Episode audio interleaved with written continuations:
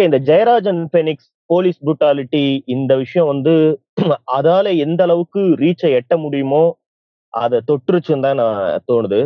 ராகுல் காந்தி ட்வீட் பண்ணிட்டாரு. ராஜ்தீப் சர்தேசாய் உள்ளிட்ட நார்த் இந்தியன் மீடியா எல்லாம் பிரைம் டைம்ல டிபேட் வச்சுட்டாங்க.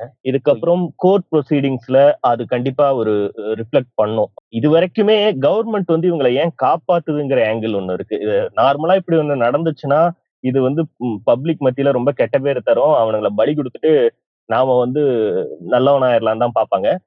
ஏதோ காரணத்தால எடப்பாடி கவர்மெண்ட் இது மேல ஒரு காப்பாத்த ட்ரை பண்ணுது. ஓகே இது எல்லாத்துலயும் இந்த மொத்தத்திலையும் வந்து எனக்கு என்ன முக்கியமான விஷயமா படுதுன்னா இந்த மாதிரி போலீஸ் புரூட்டாலிட்டிங்கிறதெல்லாம் வந்து இந்தியால புது விஷயமும் இல்லை. இது மொத விஷயமும் இல்லை இது கடைசி விஷயம் இல்லை. கணக்கு பார்த்தா வந்து டெய்லியும் ஒருத்தனையாவது இப்படி டார்ச்சர் பண்ணிட்டு இருக்கக்கூடிய சிஸ்டம் தான் இந்தியால இருக்கு.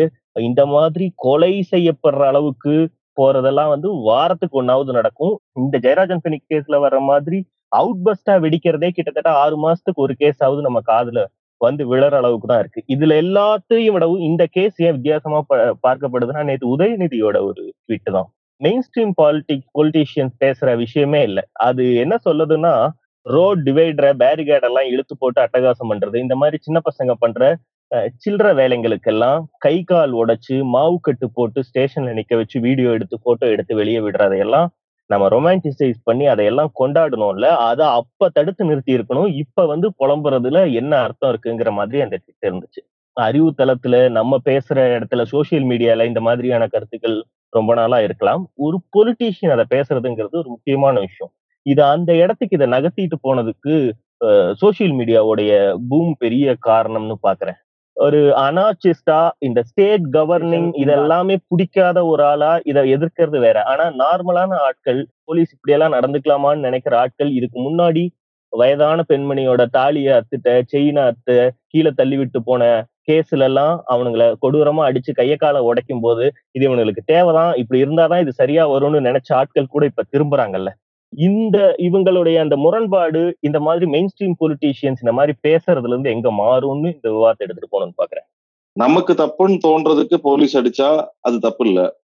நமக்கு தப்பு இல்லாத விஷயத்துக்கு போலீஸ் அடிச்சா தப்பு அப்படிங்கிற விஷயத்துல தானே இது வேறுபடுது. நீங்க சொன்ன மாதிரி இந்த டிவைடர் உடைக்கிறது ஆஹ் இது மாதிரி பண்றதெல்லாம் சல்லித்தனம் அப்படின்னு எல்லார் மத் எல்லார் மனசுலயும் இருக்குது. அதுக்கு எடுக்க அவங்க எடுக்கிற நடவடிக்கைகளை நம்ம வந்து ஆதரிக்கணும் இது அப்பாவி ஜனங்கள் அப்பாவி ரெண்டு பேர் கொல்லப்பட்டாங்க. அதுக்கான காரணங்கள் இல்ல. இது ஏதோ ஒரு ஈகோ பிரச்சனை. போலீஸுக்கும் அந்த ரெண்டு பேருக்கும் உள்ள பழைய ப- பகை பிரச்சனை. அந்த போன் ஏதோ ஓசியில கேட்டாங்க. அது கொடுக்க மாட்டான்ற பிரச்சனை. சோ இதெல்லாம் வந்து ஒரு அப்பாவித்தனமா தெரியுது இல்லையா சோ அந்த அப்பாவித்தனத்துக்கு இவ்வளவு பெரிய ஒரு புரூட்டல் தண்டனை தேவையா? அப்படிங்கறதெல்லாம் வேறுபடுறாங்க இது அப்பாவியா அப்பாவி இல்லையா? அப்படிங்கறதெல்லாம் பார்த்து நம்ம டிசைட் பண்றோம்னா இதோட மெயின் கான்செப்டே நம்ம புரிஞ்சுக்கலன்னு தான் அர்த்தம். அவன் வந்து ஒருத்தன் உண்மையிலேயே கொலையே பண்ணியிருந்தாலும் அங்க போலீஸ் பண்ண வேண்டிய வேலை எது? அத நீ பண்ணிருக்கியா அப்படிங்கறதுதான் விஷயம். இப்போ இந்திய சமூகத்துல என்னன்னா எமோஷனல் தான் எல்லா குற்றத்தையும் அணுகுறாங்க. சின்ன குற்றமா இருந்தாலும் பெரிய குற்றமா இருந்தாலும். ஒரு குற்றத்துக்கு தண்டனை வந்து லாஃபுல்லா இருக்கணும் அப்படின்னே பார்க்க மாட்டேங்கிறாங்க நீ சொன்ன மாதிரி இப்போ அருவாள் எடுத்துட்டு அவன் ரோட்ல திட்டிகிட்டே போனவன நம்மளும் உடனே போட்டு அடிக்கணும்னு சொல்றோம். இது சின்ன குற்றம். இப்போ ஈவன் ஆந்திரால இப்போ சமீபத்துல ஒரு டாக்டருக்கு ஒரு எரிச்சே கொண்டானுங்களே ஒரு நாலு பேர். இப்போ அந்த நாலு பேர்த்த கொண்டு போய் என்ன பண்ணிட்டானுங்க? சுட்டே கொண்டாங்க அத மக்கள் அப்போ பாத்தீங்கன்னா எல்லாரும் கொண்டாடினாங்க. இப்போ ஒரு ஒரு சாதாரண சிவில் பிரச்சனை எடுத்துப்போம். எனக்கும் பக்கத்து வீட்டுக்காரனுக்கு சண்டை அப்படின்னா நான் போலீஸை கூப்பிடும் போது அவன் நம்ம என்ன எதிர்பார்க்கறோம் அப்படின்னு வச்சுன்னா வர்ற போலீஸ்காரன் வந்து நமக்கு ஆதரவா பக்கத்து வீட்டுக்காரனை செவுள்ள நாலு போட்டு நமக்கு ஆதரவா ஒரு தீர்ப்பு நியாயத்தை வாங்கி கொடுக்கணும் அப்படிங்கிறோம் அதே விஷயத்த ஆப்போசிட் பக்கத்து வீட்டுக்காரன் கூப்பிட்டான் அப்படின்னாச்சுன்னா அவன் வந்து என்கிட்ட லாஃபுல்லா பேசணும் அப்படிங்கிற மாதிரி நம்ம எதிர்பார்க்கறோம். ஸோ இந்த விஷயம் வந்து நம்ம போலீஸ் வன்முறை அப்படிங்கிறத வந்து நமக்கு எதிராக ஒரு விஷயம் நடக்கும்போது அல்லது நம்ம ஒத்துக்காத ஒரு விஷயம் நடக்கும்போது அதை வந்து ஒரு தப்பாகவும் நமக்கு ஆதரவா இல்ல நமக்கு நாம எதிர்பார்த்த மாதிரி ஒரு விஷயம் நடக்கும்போது அதுக்கு வந்து நம்ம ஆதரவாகவும் நம்ம பேசுறோம்னு எனக்கு தோணுது. இந்த காக்காக்கள் வரும்ல இவனை என்ன கூட்டு போய் புல்லட் இதை செலவு பண்ணி பெட்ரோல் எல்லாம் செலவு பண்ணி அவனை என்ன கோர்ட்டு கேஸ்ன்னு அடைஞ்சிக்கிட்டு இருக்கீங்க. ஒரு புல்லட்ல முடிய வேண்டிய விஷயம். ஸோ அதுவும் போலீஸ் புரட்டாலிட்டி தான். நம்ம அதை வந்து நமக்கு சாதகமா பாக்குறோம் அதை வந்து கரெக்ட்னு பாக்குறோம் அவன் ஒரு ஒரு புல்லட்ல எல்லாம் முடியக்கூடிய பிரச்சனைன்னு அவன் போலீஸ் யோசிக்க ஆரம்பிச்சான் அப்படின்னா அவனுக்கு எல்லாமே ஒரு புல்லட்ல முடியக்கூடிய ஒரு பிரச்சனை இதே இது ஆந்திரா நடந்த திஷா கேஸா இருக்கட்டும் கோயம்புத்தூர்ல ஒரு சிறுமி சிறுமி பலாத்கார வழக்குல வந்து அவங்கள வந்து என்கவுண்டர் பண்ணப்ப பட்டாசு போட்டு பட்டாசு வெடிச்சு வந்து கொண்டாடினாங்க மக்கள் வந்து. சோ அவங்க வந்து என்னன்னா ஆஹ் இது சட்டம் சரியா? இதெல்லாம் யோசிக்கிறது இல்ல. அவனுக்கு வந்து நீதி கிடைக்குது? அதாவது அவன் சாகணும் அப்படின்ட்டு ஒரு மனசுக்குள்ள வந்து ஒரு ஆற்றாமை அதோட வெளிப்பாடா தான் இதை பாக்குறாங்க. அதனாலதான் ஏன் நிறைய பிரபலங்கள் வந்து அந்த ஆந்திர திஷா கேஸ்க்கு வந்து என்கவுண்டர் நடந்தவொன்னா வந்து நீதி கிடைச்சிருச்சு. இந்த டிஜிபிக்கு வாழ்த்துவோன்ட்டு டிஜிபி போட்டோஸ் எல்லாம் போட்டிருந்தாங்க. போலீஸ் போட்டோஸ் எல்லாம் போட்டிருந்தாங்க. அப்படிலாம் வந்து ஒரு ரொமாட்டிசைஸ் பண்ணாங்க தான் எல்லாருமே. இப்ப இதுக்கு வந்து இந்த கேஸ்க்கு பேசுறவங்க. சென்னையில உள்ள போலீஸ்களையும் பார்த்துருக்கிறேன். ஆர்ஓடியில் உள்ள போலீஸ்களையும் பார்த்துருக்கோம். சென்னையில எனக்கு தெரிஞ்சு யாரையும் கண்டுக்கிறதே இல்லை. போலீஸும் மக்களை கண்டுக்கிற மாதிரி தெரியல. மக்களும் போலீஸ் கண்டுக்கிற மாதிரி தெரியல. பெருசா மக்கள் போலீஸுக்கு பயந்து போற மாதிரி எனக்கு தெரியல. ஆனா ஆர்ஓடிஎன்ல இத மாதிரி சாத்தாங்குளம் மாதிரி இல்ல ஆலங்குளம் மாதிரி சில ஊர்கள்ல உள்ள ஸ்டேஷன்கள்ல உள்ள இன்ஸ்பெக்டர்கள் பண்ற நாட்டாமைத்தனம் தான் இந்த ஊர் என் கண்ட்ரோல்ல இருக்கு. என்னை மீறி நீ எதுவுமே பண்ண முடியாது. அப்படிங்கிற மென்டாலிட்டி கொண்டு போகுது. இது நான் வந்து சென்னை போலீஸ் யார்ட்டையுமே சரியா பார்க்கல. இந்த மாதிரி ஊர்களில் உள்ள போலீஸ்ல உள்ள மென்டாலிட்டியே மாறுது. இங்க டிரான்ஸ்ஃபர் ஆகும்போது இந்த ஊர் என் கண்ட்ரோல் இருக்கு. இந்த லா அண்ட் ஆர்டர் என் கண்ட்ரோல் நான் வந்து சொல்றதா இங்க நடக்கணும் அப்படின்ற மாதிரி ஒரு விஷயம். அதை தாண்டி இங்க உள்ள எல்லாருமே எனக்கு பணியணும்ன்ற ஒரு விஷயம் அவங்களுக்கு ஆட்டோமேட்டிக்கா வந்துருது. இப்போ நீங்க ரோட்ல பைக்ல போறாங்க தூரத்துல போலீஸ்காரங்க தலை தெரிஞ்சா இவங்க பதட்டப்படுறாங்க. இ- இவங்ககிட்ட இருக்க வேண்டியது ஒரு லைசன்ஸ் ஒரு ஆர்சி புக்கு ஒரு இன்சூரன்ஸ் தொண்ணூத்தஞ்சு பர்சன்டேஜ் மட்டும் இந்த இன்சூரன்ஸ் இருக்கிறது இல்லை. இதுக்கு பயந்து போய் அவங்கள்ட்ட பக்கத்துல போய் கையை கட்டி நின்று பவ்யமா ஐயா இந்த ஒரு வாட்டி இன்சூரன்ஸ் இப்படி இந்த மாதிரி அவங்கள போலீஸ பழக்கி விட்டுறாங்க. போலீஸுக்கும் இந்த மரியாதை தேவைப்படுது. இதுல மீதி அஞ்சு பெர்சன்டேஜ் பேர் கார்ல போகும்போது என்னமோ எல்லாமே பேப்பர் இருந்ததுன்னா கண்ணாடி மட்டும் இறக்கி என்ன சார் விஷயம்? எல்லா பேப்பர்ஸ் இருக்கு சார் சொல்லிட்டு உட்கார்ந்தே காட்டினா அவனை பிடிக்கிறது இல்லை போலீஸுக்கு இறங்கி அதுல உள்ள கான்ஸ்டபிளே ஒரு வேற மாதிரி சொல்லுவார். இறங்கி ஐயா பார்த்து போங்க பாரு. எதுக்கு இறங்கணும்? பேப்பர் காட்டுறோம். ஆனா அது கூட இல்லாம அந்த ஐயாவை பார்க்கணும். அந்த ஐயாவுக்குரிய நீ மரியாதை கொடுக்கணுங்கிற ஒரு இது இதுலயே நம்மளை வந்து பழக்குறாங்க. இந்த ஒரு குறிப்பிட்ட ஆட்கள் மேல போலீஸ்க்கு எப்பவுமே ஒரு சின்ன காண்டு இருக்கு. நான் இந்த சாதாரண விஷயத்தையுமே நான் அதோட ஒட்டி பாக்குறேன் அந்த ஆள் மேல இப்ப அந்த இறந்து போன இரண்டு பேர் மேல இவங்களுக்கு சரியான எந்த ஒரு காரணமும் உங்களை கிடைச்சிருக்க வாய்ப்பு இல்லை. ஆனா ஏதோ ஒரு ஒரு காண்டு இருந்திருக்கு அவங்க மேல. ஏதோ ஒரு டைம்ல அவங்கள மரியாதையா இல்லாம நடத்திருக்கலாம். இல்ல அவங்க ஏதோ ஒண்ணு கேட்டு இவங்க மறுத்திருக்கலாம். அதுக்கான காரணமா இவங்க வந்து வெயிட் பண்ணி இந்த போலீஸ் ஸ்டேஷனுக்கு வந்தா இது நான் என்ன பண்ணுவேன்னு காட்டுறேன் பாரு. அப்படின்ன மாதிரி ஒரு வன்மத்தை காமிச்சிருக்க மாதிரி தான் எனக்கு தோணுது இந்த விஷயத்துல. அதிகாரம் அப்படிங்கறத வந்து நான் அதிகாரம் அல்லது அதிகாரத்துக்கான தேவை மரியாதைக்கான தேவை அப்படிங்கறத வந்து நம்மளோட பாப்புலேஷன் கூட கம்பேர் பண்ணி பார்க்கணும்னு ஆசைப்படுவோம் கிட்டத்தட்ட நம்ம வந்து நம்ம போலீஸோட எண்ணிக்கை அப்படிங்கறத பார்த்தோம் அப்படின்னாச்சுன்னா பத்தாயிரம் பேருக்கு நாலு போலீஸுங்கிற ரேஞ்சுக்கு இருக்கும்போது அவனால கண்ட்ரோல் பண்ண முடியக்கூடிய ஒரே வாய்ப்பு வந்து அவனுக்கு இந்த அறி அதிகாரம் மரியாதை பயம். அந்த பயத்தை அந்த பயத்தை பேஸ் பண்ணி தான் அவனோட அதிகாரமே இருக்கு. ஸோ அந்த பயத்தை வந்து அவன் ஒரு சைக்கலாஜிக்கல் விஷயமா வந்து நமக்குள்ள பதிய வைக்கணும் அப்படின்னு எதிர்பார்த்து அவங்க பண்றாங்க. ரெண்டாவது வந்து அது கேஷுவலாவே அது நடக்குது. ஒரு போலீஸ் போலீஸ்ங்கிறவங்க வந்து வேற யாருமே கிடையாது. நம்ம கூட இருந்து நம்ம கூட படிச்ச யாரோ ஒருத்தர் தான் போலீஸா இருப்பான். அவனுக்குள்ளேயுமே வந்து அவனை கொஞ்சம் கொஞ்சமா டியூன் பண்ணி அவன் ஒரு அதிகாரத்துக்கு அவன் ஒரு பொறுப்புக்கு வரும்போது அவனுக்குள்ள வந்து அந்த அதிகாரத்தை வந்து கொண்டு வந்து வச்சிடுறாங்க. ஸோ அப்ப அவன் அவனை வந்து நம்ம போய் சந்திக்கும் போது அதாவது நான் என் கூட படிச்ச பையன் வந்து ஒரு போலீஸா இருக்கான் அப்படின்னா அவனை போய் நம்ம வந்து சந்திக்கும் போது அவனோட தோரணை முற்றிலுமா மாறி இருக்கு நம்ம காலேஜ்ல எப்படி பார்த்தோமோ அப்படி இல்லாம அவனுக்கு வந்து எப்பவுமே வந்து ஒரு அதிகார தோரணை. அவன் வந்து நம்ம வந்து கிட்டத்தட்ட கைகட்டி பேசுற ஒரு பொதுஜன மாதிரி தான் நம்மளையுமே வந்து ட்ரீட் பண்றான் அப்படிங்கிற ரேஞ்சுக்கு அவனை வந்து அப்படி டியூன் பண்ணிடுறாங்க. ஸோ அந்த அதிகாரத்தை தான் அவங்க காட்டுறாங்க. நீங்க சொன்ன அந்த வித்தியாசம் வந்து ஒரு சென்னைக்கும் ஒரு செபியா செமி அர்பன் அல்லது ஒரு ரூரல் ஏரியாவுக்கும் இருக்கக்கூடிய டிஃப்ரென்ஸ் என்னன்னு பாத்தீங்கன்னா ரூரல்ல வந்து போலீஸ்ங்கிறவங்க வந்து பொது சமூகத்து கூட கலக்கிறதுக்கான வாய்ப்புகள் வந்து ரொம்ப கம்மியா அல்லது அவனை முழுக்க விலக்கி வச்சே நம்ம பாக்குறோம் அப்படி இருக்கும்போது அவனும் அப்படி விலகியே போய் பழகிட்டான். என்னன்னா அவனுக்கு வந்து அவனுக்கு இருக்கக்கூடிய ஒரே அதிகாரம் மொத்தம் இருக்கக்கூடிய ஒரு போலீஸ் ஸ்டேஷன்ல இருக்கக்கூடிய பத்து பேருக்கு அந்த அந்த பத்து பேர் தான் வந்து அந்த ஒட்டுமொத்த சர்க்கிளையுமே வந்து அவங்க தான் கண்ட்ரோல் பண்ணி ஆகணும். அவங்க வந்து அந்த பத்து பேரையும் கண்ட்ரோல் பண்றதுக்கான ஒரே வழி இங்க இருக்கிற பத்தாயிரம் பேரும் வந்து இந்த பத்து பேருக்கு பயந்தா மட்டும்தான் அந்த கண்ட்ரோல் பண்ண முடியும். அப்படி இல்லைன்னா மாப் மென்டாலிட்டி தான். நீங்க ஒண்ணுமே பண்ண முடியாது. ஒரு நூறு பேர் சேர்ந்து ஒரு போலீஸ் ஸ்டேஷனுக்குள்ள பூந்து மொத்தமா தரமட்டம் ஆக்கிட்டு வெளியில போயிடலாம். அதுதான் ரூரல்ல இருக்கக்கூடிய ஒரு சுச்சுவேஷன் சிட்டில அப்படி கிடையாது. சிட்டில அடிச்சோம் ஒரு போலீஸ்காரன் அடிச்சோம் அப்படின்னு பத்தாயிரம் பேர் உள்ள பத்தாயிரம் போலீஸை கொண்டு வர முடியும். ஆனா ரூரல் ஏரியால வந்து அவங்க வந்து வர முடியாது. அவன் வந்து அவனுக்கு வந்து வாய்ப்பே கிடையாது. அவன் வந்து அந்த பயம் அந்த அதிகாரம் அது இல்லாம அவனால கண்ட்ரோல் பண்ணவே முடியாது. அந்த சுச்சுவேஷன்ல உள்ள வரக்கூடிய ஒரு போலீஸ்காரனை வந்து அப்படியே டியூன் பண்ணி அவனை வளர்த்துறாங்க அப்படின்னு நான் பாக்குறேன் இல்ல இந்த பயமுறுத்துற விஷயத்த நீங்க வந்து ஒரு நீ இப்போ இதுக்கு முன்னாடி சில விஷய சம்பவங்கள் பேசணும்ல.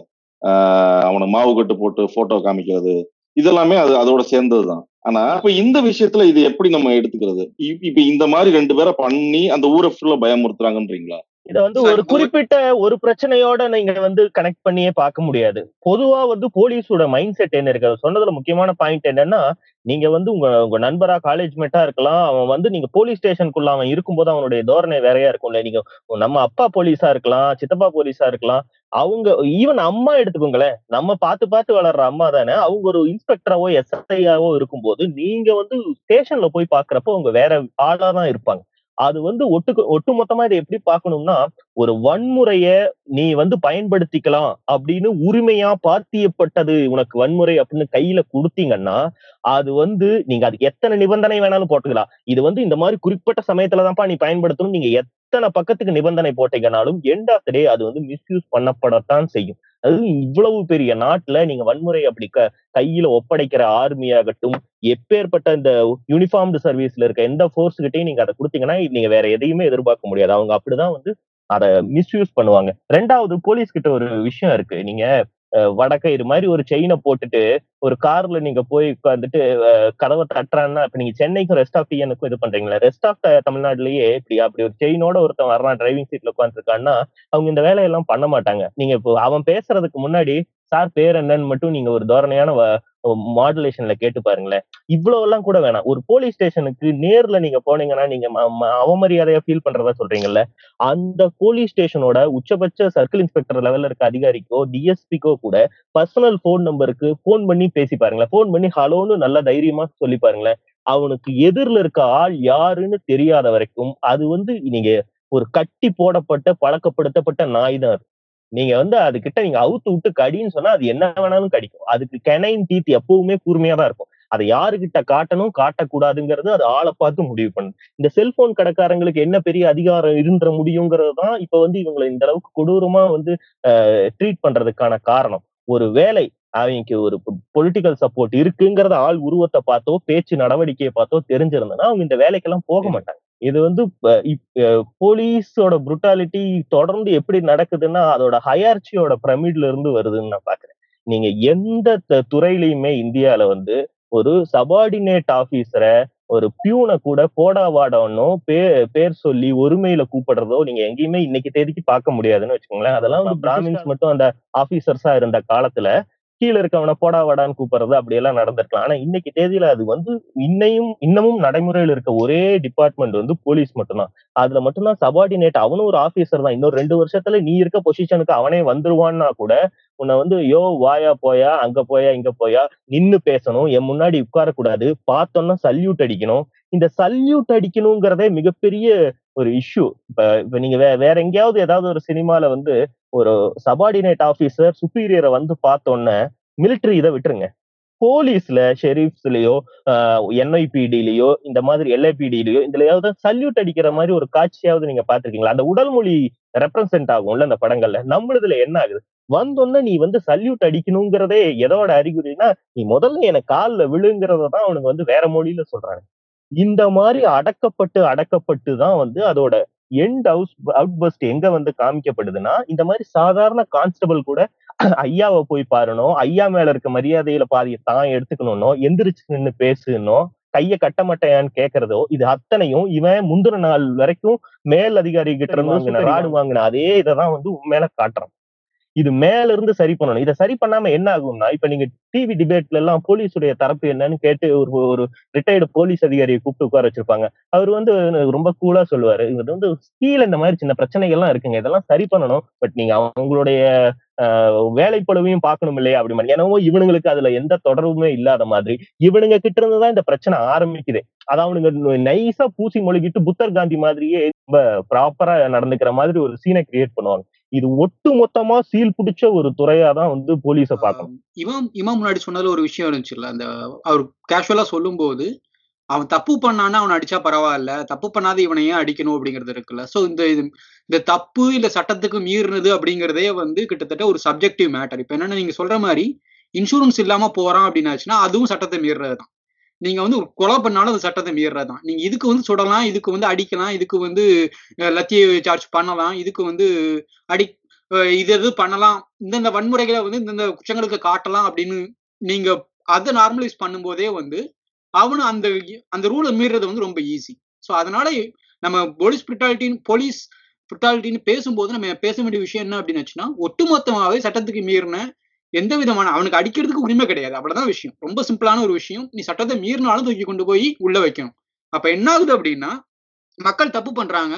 நீ சட்டத்தை மீறுற உங்க கையில இன்சூரன்ஸ் இல்ல இருந்து இன்சூரன்ஸ் இல்லைங்கிற மாதிரியான ஒரு சின்ன விஷயத்துல இருந்து திருடுறேங்கிற ஒரு பெரிய விஷயம் வரைக்கும் இல்ல கொலை பண்றோங்கிற எக்ஸ்ட்ரீம் விஷயம் வரைக்கும் நம்ம கிட்ட ஒரு தப்பு இருக்கு. அதை மறைக்கிறதுக்கு நம்ம என்ன பண்றோம் அப்படின்னு வச்சுன்னா அவனுக்கு வந்து ஐயா ஐயான்னு கை கட்டி நின்று ஒரு மரியாதையை காமிச்சு அவனுக்கு ஒரு அதிகாரத்தை காட்டிடுறோம். அந்த அதிகாரம் பழகிறது அப்ப என்ன ஆகுது அப்படின்னு நீ தப்பு பண்றியோ பண்ணலையோ நீ எனக்கு மரியாதை கொடு. உன் கையில டாக்குமெண்ட் இருக்கோ இல்லையோ நீ எனக்கு மரியாதை கொடு. நீ நம்ம சொல்ற மாதிரி நீங்க கார்ல இருந்து இறங்கி பேசுனீங்க அப்படின்னு அது வந்து ஒரு கார்ல இருந்து இறங்குறது மரியாதையா பாக்குறோம். இப்போ அவர் சொன்ன மாதிரி எல்ஐபிடிங்கிற மாதிரி கொண்டு வந்தனால சொல்றேன். அமெரிக்கன் போலீஸ்னு பாத்தீங்க அப்படின்னா நீங்க கார்ல இருந்து இறங்கக்கூடாது. நீங்க கார்ல அந்த சீட் பெல்ட்டை கூட எடுக்கக்கூடாது. டேஷ்போர்ட்ல இருந்து அந்த டாக்குமெண்ட் எடுத்து நீங்க அவர் கையில கொடுக்கணும். அவர் தான் போலீஸ்காரர் தான் வந்து குனிஞ்சு கேட்பாரு அதை நீங்க வெளியில வந்து பேசுனீங்க அப்படின்னு வச்சுன்னா அது வந்து ரூலை மீறுறது. ஸோ இந்த மாதிரி ரூல் அப்படிங்கிறது ஒன்று இருக்கு அப்படின்னா அதுக்கு மேல ப்ராக்டிக்கலி நம்ம அதை எப்படி யூஸ் பண்றோம் அப்படிங்கிறது வந்து நம்ம ஒரு லேயர் வச்சிருக்கோம். அந்த லேயருக்கு நம்மளே மீறும் போது அதுக்கு மேல ஒரு நம்ம நம்ம ஒரு எக்ஸ்ட்ரா ஆப்ஷனை வந்து போலீஸ்காரன் கொடுக்குறோம். நான் மரியாதையா பேசுறேன் கை கட்டி நிக்கிறேன் என்ன தயவு செஞ்சு விட்டுருங்க இந்த தடவை அப்படின்ட்டு. அப்ப என்ன ஆகுது? நெக்ஸ்ட் டைம் நீ டாக்குமெண்ட் கொண்டு வந்தாலும் நீ கொண்டு வந்திருக்கியா இல்லையா? நீ நின்னு கை கட்டி பேசு அவ்வளவுதான். இந்தியா மாதிரியான ஒரு மிகப்பெரிய நாட்டுல எல்லாத்தையும் பிடிக்கிற அத்தனை பேத்தையும் சட்டப்படி தண்டிக்கிறதுல இருக்க பாசிபிலிட்டின்னு இதுல ஒரு முக்கியமான விஷயத்த சொல்றாங்க. இப்ப இப்ப நான் நார்மலா ஒரு இதை மீறி போற ஒரு இன்சூரன்ஸ் மாதிரி ஒரு பேப்பர் வைக்காம போறேன்னா இது அத்தனையும் கோர்ட்டுக்கு கொண்டு போறது. சின்ன சின்ன குற்றங்களுக்கு கூட கோர்ட்ல தான் நீதி வழங்கணுங்கிற இடத்துக்கு போறதுல இருக்கு. இந்த ஜுடிஷியல் ப்ரொசீஜர்ல இருக்க மிகப்பெரிய பேர்டனை வந்து தீக்கிறதுக்காக இத அன்அபிஷியலா இந்த மாதிரி சின்ன சின்ன தப்புகளை போலீஸே வந்து கட்ட பஞ்சாயத்து பண்ணி விட்டுறதுங்கிறது வந்து தேவைப்படுது. அப்படிங்கிற ஒரு பாயிண்ட் இருக்குல்ல. அதுல இருந்து தான் நீ எது நியாயம் நியாயம் இல்லைங்கிறத பாக்குறாங்க. இப்ப உதாரணத்துக்கு நம்ம இந்த சின்ன பசங்க ரோட்ல பஸ் டேல அட்டகாசம் பண்ணதுக்கெல்லாம் கூட்டு போய் கையை முறிச்சு விடுறாங்கல்ல. இந்த கையை முறிச்சு விடுற பசங்க இருக்காங்கல்ல அந்த பசங்க இருபத்தி இருபது வயசுக்கு உட்பட்ட பசங்கங்கிறனால நீ சார் சார் சார்னு கையில கால்ல உடைக்கிறப்பவும் கூட கத்திட்டு கதறிட்டு அப்படியே கம்முன்னு இருந்துடுறானுங்க. அதோட அவனுங்களுக்கு மனதளவுல ஒரு திருப்தி கிடைக்குது இந்த போலீஸ்காரனுங்களுக்கு ஓகே?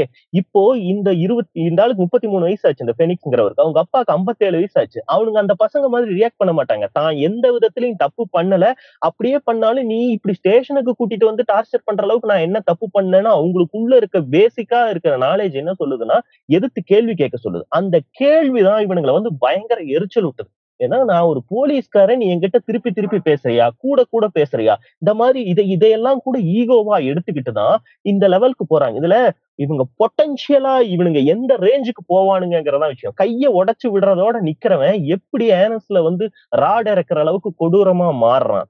அப்ப இங்க இருக்க எல்லா போலீஸுக்குள்ளயுமே இந்த மாதிரி நீ அவன் சொல்றத கேட்கலினா அவனோட ஈகோவை நீ எங்கேயாவது தொட்டுட்டேன்னா இந்த ரேஞ்சுக்கு தான் எல்லாரும் போவாங்களாங்கிற ஒரு கேள்வி இருக்கு. இதுக்கு இடையில தான் தப்பு பண்ணவன நீ என்ன வேணாலும் பண்ணலாம். செயின் அடிக்கிறவன என்ன வேணாலும் பண்ணலாம். ரோட்ல ஏதாவது சில்லற வேலை பண்றவன பொறுக்கிய என்ன வேணாலும் பண்ணலாம். ஆனா நான் இந்த மாதிரி ஆட்களை எதுவும் பண்ணக்கூடாதுங்கிறது மக்கள்கிட்ட என்னன்னா இந்த ரெண்டு பேரும் பெனிக்ஸும் ஜெயராஜும் மிடில் கிளாஸ ரெப்ரசென்ட் பண்றாங்க. இவங்களுக்கு எங்க பயம் வருதுன்னா இதே மாதிரி தானே நாமளும் ஒரு தொழில் பண்ணிட்டு பெருசா எந்த தப்புகளும் பண்ணாம அஹ், வாழ்க்கை நடத்திட்டு இருக்கோம். நாளைக்கு நமக்கு இதுவும் ந- நம்மளுக்கு நடக்கும்ல. அப்ப நம்மளும் இப்படி ஏதாவது பண்ணிட்டா என்ன ஆகுறதுங்கிற பயத்துலதான் இதுக்கு பொங்குறாங்களே தவிர அந்த சின்ன பசங்க பண்ணானுங்கல்ல அந்த மாதிரி சில்லறத்தனங்களை நம்ம ஒரு காலும் பண்ண போறது இல்ல அதனால அவனுங்களை நம்ம என்ன வேணாலும் பண்ணலாம். போலீஸ் இந்த மாதிரி தான் ட்ரீட் பண்ணணும். நம்மள அப்படி ட்ரீட் பண்ணக்கூடாது. இதுதான் இந்த இவங்களோட பேசிக் மைண்ட் செட்டா இருக்கு. இங்க எங்க வரணும்னா போலீஸ்காரன் ஒருத்தனை பிடிக்கிறான் அப்படின்னா அவன் வந்து பணக்காரனா இருந்தாலும் பிச்சைக்காரனா இருந்தாலும் சட்டம் என்ன சொல்லுதோ அதை மட்டும்தான் செய்யணும். அவன் வந்து பணக்காரங்கிற காரணத்துக்காக அங்கேயே விட்டுட்டு சாரி சார்னு விட்டுட்டு போறது எந்த அளவுக்கு அதுவும் குற்றம்தான் அதுவும் சட்டத்தை மீறுற செயல் தான் கூட்டிட்டு போய் கைய கால உடைக்கிறதும் சட்டத்தை மீறுற செயல் தான் இது வந்து இதுக்கான இதுக்கு பேக் ஸ்டோரிகளே தேவையில்லை. சட்டம் உனக்கு என்ன செய்ய சொல்லுதோ அதை மட்டும் செய்யிடான்னு சொல்ற அளவுக்கு மக்கள் வந்து எப்ப வர்றாங்களோ அப்பதான் வந்து நீங்க நாம சொல்ற உதாரணமா காட்டுற நாடுகள்ல இருக்க போலீஸ் அண்டு பப்ளிக் உறவு முறைக்குள்ளேயே மனநிலைக்குள்ளேயே நம்ம போக முடியும். அது இல்லாம இதுக்கெல்லாம் பண்ணலாம். அதுக்கு ஒரு காரணம் இல்லையாப்பா. இது- அடிக்கிறதுன்னு ஒரு கதை பின்னாடி இப்ப ஒளிஞ்சுக்கிட்டோம்னா இது என்னைக்குமே இதுக்கு முடிவே வரப்போறது கிடையாது. இப்போ மொத்தமாவே போலீஸ் கிட்ட இருந்து அஹ், லத்திய இல்ல அடிக்கிற உரிமையை புடுங்குறத வந்து நீங்க எல்லாம் எப்படி பாக்குறீங்க? இதுக்கு முன்னாடி பாத்தீங்கன்னா இப்போ நம்ம எல்லாம் ஸ்கூல் படிக்கிற காலத்துல வாத்தியார் வந்து அடிக்கலாங்கிறது ரொம்ப சாதாரண விஷயம். அதை வந்து இப்போ பண்ணவே முடியாது. ஒரு அஞ்சு பத்து வருஷம் கழிச்சு இப்ப அதை பண்ணவே முடியாது. யாராவது ஒரு வாத்தியார் அடிச்சாங்கன்னா அது ஒரு பெரிய பிரச்சனை. இப்போ அதுக்காக ஸ்கூலிங் சிஸ்டம் எல்லாம் அப்படியே முன்னாடி அடிக்கிறது அடிச்சாதான் பசங்க திருந்துவானுங்க அடிச்சாதான் கட்டுப்படுத்த முடியும் அடிச்சாதான் படிக்க வைக்க முடியும்ன்ற மாதிரி இருந்தது இப்ப இல்ல. அதே மாதிரி போலீஸ் கிட்ட இருந்து இந்த அடிக்கிற உரிமையை மொத்தமா புடுங்கிட்டா என்னென்ன பிரச்சனைகள் வரும்னு நீங்க நினைக்கிறீங்க? இது அது அடிக்கிற உரிமைங்கிறது அதிகாரத்தை பறிக்கிறது. ஓகே இதுல மொத்தமாவே பாருங்களேன். இப்போ எடப்பாடிய தினம் தினம் சந்திக்கிற ஒரு செக்ரட்டரியேட் அலுவலர் இருக்காருன்னு வைங்க. ஒரு கெசட்டட் ஆபீசர் இருக்காரு. அவர் இந்த மாதிரி ஒரு தப்பு பண்ணியிருந்தாருன்னா இன்னைக்கு எடப்பாடி அரசு அவரை காப்பாத்துறதுக்கு ட்ரை பண்ணவே பண்ணாரு. அவரை பலி கொடுக்கறதுக்கு ஈஸியா முடிஞ்சிடும் இங்க எடப்பாடிக்கும் இந்த ரெண்டு போலீஸ்காரனுங்களுக்கும் எந்த சம்மதமும் கிடையாது. அவங்க எங்கேயோ இந்த- மாநிலத்தோட இன்னொரு மூலையில இருக்காங்க. ஆனா அவனுங்களை காப்பாத்தணுங்கிற எண்ணம் எப்ப கவர்மெண்ட்டுக்கு வருதுன்னா இது வந்து கவர்மெண்ட்டுக்கும் போலீஸ்க்கும் மட்டுமே இருக்கிற ஒரு பாண்டிங் அது வந்து இந்த மாதிரி ஆளுமை இல்லாத ஒரு அரசியல் கட்சி ஆள்ற ஒரு மாநிலம் வந்து போலீஸ் அப்படிங்கிற துறையை வந்து ரொம்பவும் சார்ந்து இருக்கு இங்க போ இந்த இவ்வளவு பெரிய மக்கள் திரளை சட்டத்துக்கு உட்பட்டு கட்டுப்படுத்துறது இல்ல கவர்மெண்ட் போலீஸ் சட்டத்தை மீறி அவங்கள கட்டுக்குள்ள வச்சிருக்கு. அதுக்கு போலீஸுடைய தயவு தேவை. போலீஸை இப்ப நீங்க கைவிட்டீங்கன்னா போலீஸுக்கு வேற ஒரு சிக்னலை கவர்மெண்ட் கொடுக்குது. அப்போ அவனுங்க உன்னை கைவிட்டுருவானுங்க. அந்த ஒரே காரணத்துக்காக தான் இப்படி இருக்கு. அதாவது நீ கையில இருக்க லத்திய புடுங்கறதுங்கிறது வந்து போலீஸ் கிட்ட இருக்கிற அதிகாரத்தை புடுங்குற மாதிரி. இந்த போ- கிட்ட இருந்து அதிகாரத்தை புடுங்குறதோ பஞ்சாயத்து பிரசிடென்ட் கிட்ட இருந்து அதிகாரத்தை புடுங்குறதோ விஏஓ கிட்ட இருந்து அதிகாரத்தை புடுங்குறதோ நேரடியா அரசாங்கத்துக்கு எந்த பாதிப்பையும் ஏற்படுத்துறது இல்லைன்னு அரசாங்கம் நம்புது. ஆனா போலீஸ செல்ல குழந்தையா வச்சுக்கணும். நீ என்ன தப்பு வேணாலும் பண்ணிக்கோ. நான் பண்ற தப்புக்கு எனக்கு உதவியா இருக்கு இது வந்து ஒரு ஒரு பண்ணையாருக்கும் முதல் கட்ட அடியாளுக்கும் உண்டான தொடர்பு. இந்த பண்ணையாள் கிட்ட பார்த்து பல பேர் வேலை செய்வான். அவன் எல்லாரும் அந்த அதிகாரத்தெல்லாம் பண்ணிட்டு இருக்க மாட்டான். அது அடியாளுக்கு மட்டுமே கொடுக்கப்படுற ஒரு இதுதான். அதை என்னைக்குமே வந்து இந்தியா மாதிரியான ஒரு நாட்டுல விட மாட்டாங்க. இப்ப இந்தியா மாதிரின்னு நான் ஏன் சொல்றேன்னா இங்க இருக்கிற டெமோக்ரஸி மாதிரி ஒரு ஃபேக் டெமோக்ரஸியை பார்க்கவே முடியாது. பேருக்கு தான் வந்து உலகின் மிகப்பெரிய ஜனநாயகம்னு சொல்லுவாங்க. இப்ப இது இது இது ஒரு டெமோக்ரஸியே கிடையாது. இவங்க மக்களும் இதை டெமோக்ரஸின்னு போலியே தான் சொல்லிட்டு இருக்காங்க. கவர்மெண்ட்டும் இதை டெமோக்ரஸின்னு போலியே தான் சொல்லுது. இந்த டெமோக்ரஸி மனித விழுமியங்கள் இதுக்கெல்லாம் எந்த வேல்யூமே இல்லை இங்க இது வந்து கிட்டத்தட்ட ஒரு போலீஸ் ஸ்டேட்டு. ஆனா போலீஸ் ஸ்டேட்னு அதுக்கே தெரியாது. வெறும் போலீஸ் மட்டும் இதுல வந்து இந்த தப்பு பண்ணல. அந்த மெஜிஸ்ட்ரேட் டாக்டர் எல்லாருமே போலீஸ் சொல்றத கேட்டு அவங்களுக்கு ஏத்த மாதிரி பண்ணியிருக்கிறாங்க. ஸோ அப்படின்னா போலீஸோட அதிகாரம் வந்து எந்த அளவு மற்ற டிபார்ட்மெண்ட்லயும் அவங்க வந்து அபியூஸ் ஆஃப் பவர் பண்ணியிருக்காங்கன்னு தெரியுது. அதே மாதிரி தான் இந்த சின்ன பசங்களோட கை காலெல்லாம் உடைக்கிறப்பையும் தைரியமா ஒரு போட்டோ எடுத்து போடுற அளவு உலகத்திலேயே எங்க அஹ் எந்த இடத்துலயும் இந்த மாதிரி எல்லாம் பண்ணதில்ல. இந்த மாதிரி பப்ளிக்கா இந்த மாதிரி நாங்க கை கால் உடைச்சி அந்த மாவுக்கட்டோட போட்டோ போடுறதுலாம்.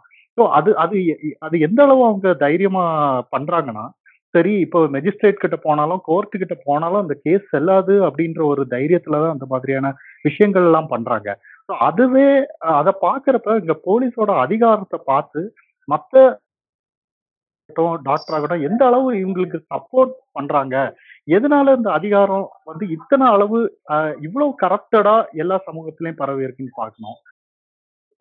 ஜாரா சொன்னதோட சேர்த்து வச்சு பாக்குறேன் அவர் சொன்னார் இல்லையா ஒரு பண்ணையாருக்கும் ஒரு முதல் கட்ட அடியாள் ரவுடின்னு மாதிரி. அந்த முதல் கட்ட அடியாள் ரவுடிங்கிற இடத்துல போலீஸ் இருக்கும்போது பண்ணையாருக்கு த- பண்ணையாரோட முகதாட்சியத்துக்கு தானே மத்தவங்க எல்லாம் வேலை பார்ப்பாங்க. இவர் வந்து பண்ணையாருக்கு ரொம்ப க்ளோஸ் ஆன ஆளுப்பா.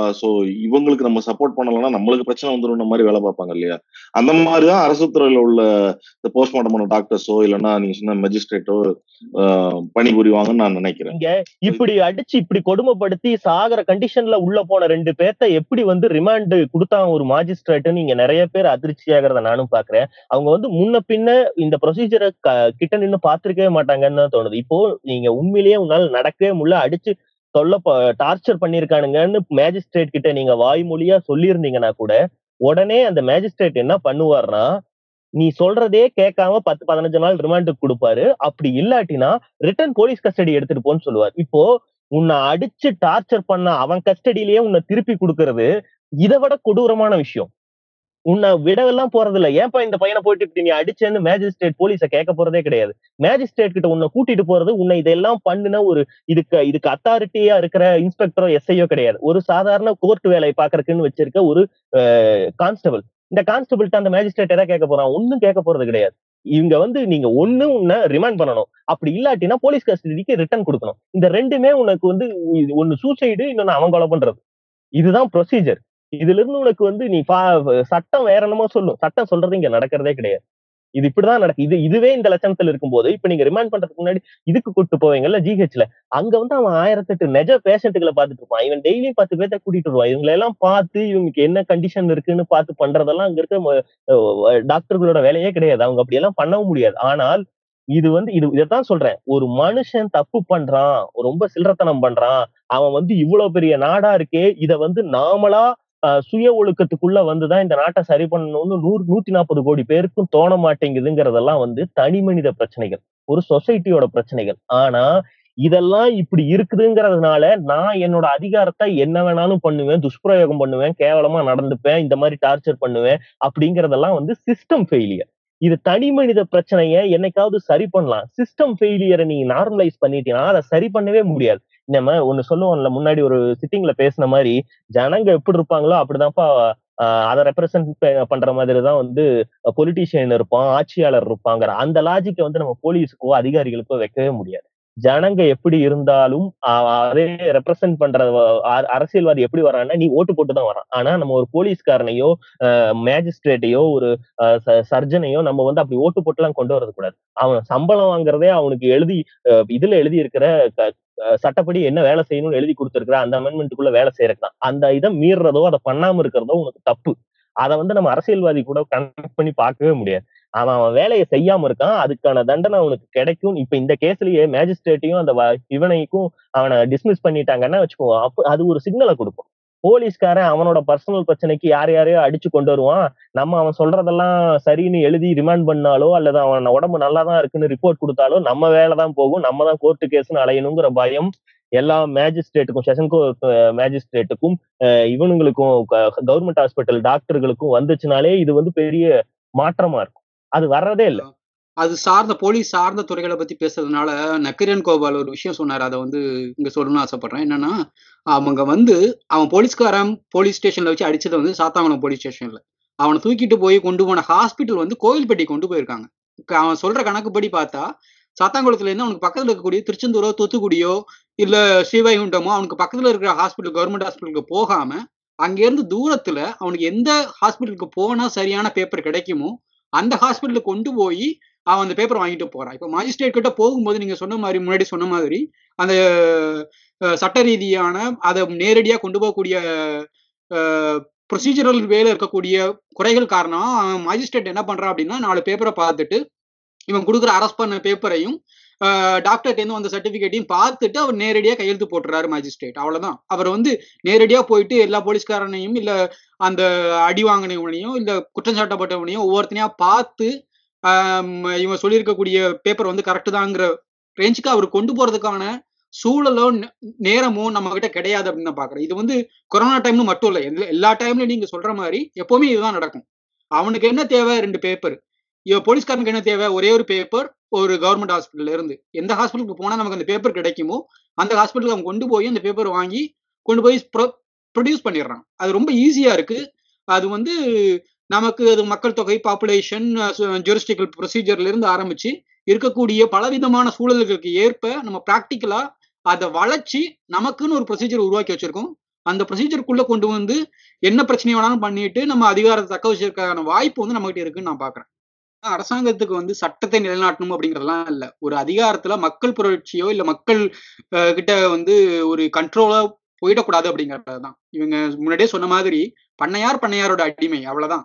அதை தாண்டி மக்கள் மக்களோட எண்ணிக்கை இப்ப நம்ம எண்ணிக்கை சார்ந்து பார்த்தோம் அப்படின்னா அப்படி போயிடுச்சுன்னு வச்சுக்கோங்க. மக்கள் சைடு வந்து அதிகாரம் மக்கள் கையில போயிடுச்சு அப்படின்னா மக்கள் சொல்றதை வந்து ஆட்சியாளர்களும் அதிகாரத்துல இருக்கணும் கேட்கிற மாதிரி ஆயிடும். அதுக்கு வந்து அதிக ஆட்சியில இருக்கிறவங்க வந்து எப்பவுமே விரும்ப மாட்டாங்க. எப்பவும் வந்து நமக்கு கீழே இந்த அடிமைகள் இந்த அடிமைகளுக்கு கீழே மக்கள். இந்த ஆர்டரை வந்து அவங்க மெயின்டைன் பண்ணணும்னு எதிர்பார்ப்பாங்க.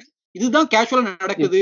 இதுக்கு நீங்க சட்டத்தை யூஸ் பண்ணலாம். சட்டத்தை மீறி உங்களோட பிராக்டிக்கல் வன்முறை யூஸ் பண்ணலாம். நீங்க என்ன வேணாலும் பண்ணிக்கோங்க. நாளைக்கு நான் உங்க ஊருக்கு வரும்போது எவனும் எனக்கு எதிராக கத்திரக்கூடாது. சிம்பிள் இப்போ அடிக்கிறத திரும்ப திரும்ப வந்து கண்ட்ரோல் கண்ட்ரோல் கண்ட்ரோல்னு கொண்டு போறோம். இப்போ அடிக்கிறதுக்கு இன்னொரு முக்கியமான காரணம் நான் பாக்குறது என்னன்னா இப்போ ஒரு கொலை நடந்துருச்சோ கொலை நடந்துருச்சோ அங்க ஒருத்தனை புடிச்சிட்டு வந்தா அவனை வந்து இன்வெஸ்டிகேட் பண்ணி இவனுங்க வந்து உண்மையை வாங்குறதுக்கு இது ஒரு பெரிய இத க- க- கருவியா யூஸ் பண்றானுங்க. இப்ப நீ கண்ட்ரோலுக்கு மட்டும் இல்லாம இந்த மாதிரி விஷயத்துக்கு இவனுங்க இன்வெஸ்டிகேட் பண்றதுக்கு ஒரு ஒரு ஆதாரத்தை எடுத்துட்டு வர்றதோ இல்ல ஏதோ ஒரு எவிடன்ஸ் புடிச்சிட்டு வர்றதோ பதிலா அடிச்சு அவங்க கிட்ட இருந்து உண்மையை வாங்குறது வாக்குமூலம் வாங்குறது இதைத்தான் பெருசா பண்றாங்க. தமிழ்நாடு அளவுல போலீஸ் கை வைக்கிறது போலீஸ் ஸ்டேஷன்ல கை வைக்கிறதுங்கிறதுக்கான மெயின் ரீசன் பொதுவா அடிக்கலாம். அடி- என்ன வேணாலும் பண்ணலாங்கிறது வந்து எவிடன்ஸ் கிடைக்கணுங்கிற இடத்துல மட்டும்தான். அது வந்து மொத இது வந்து திருட்டு.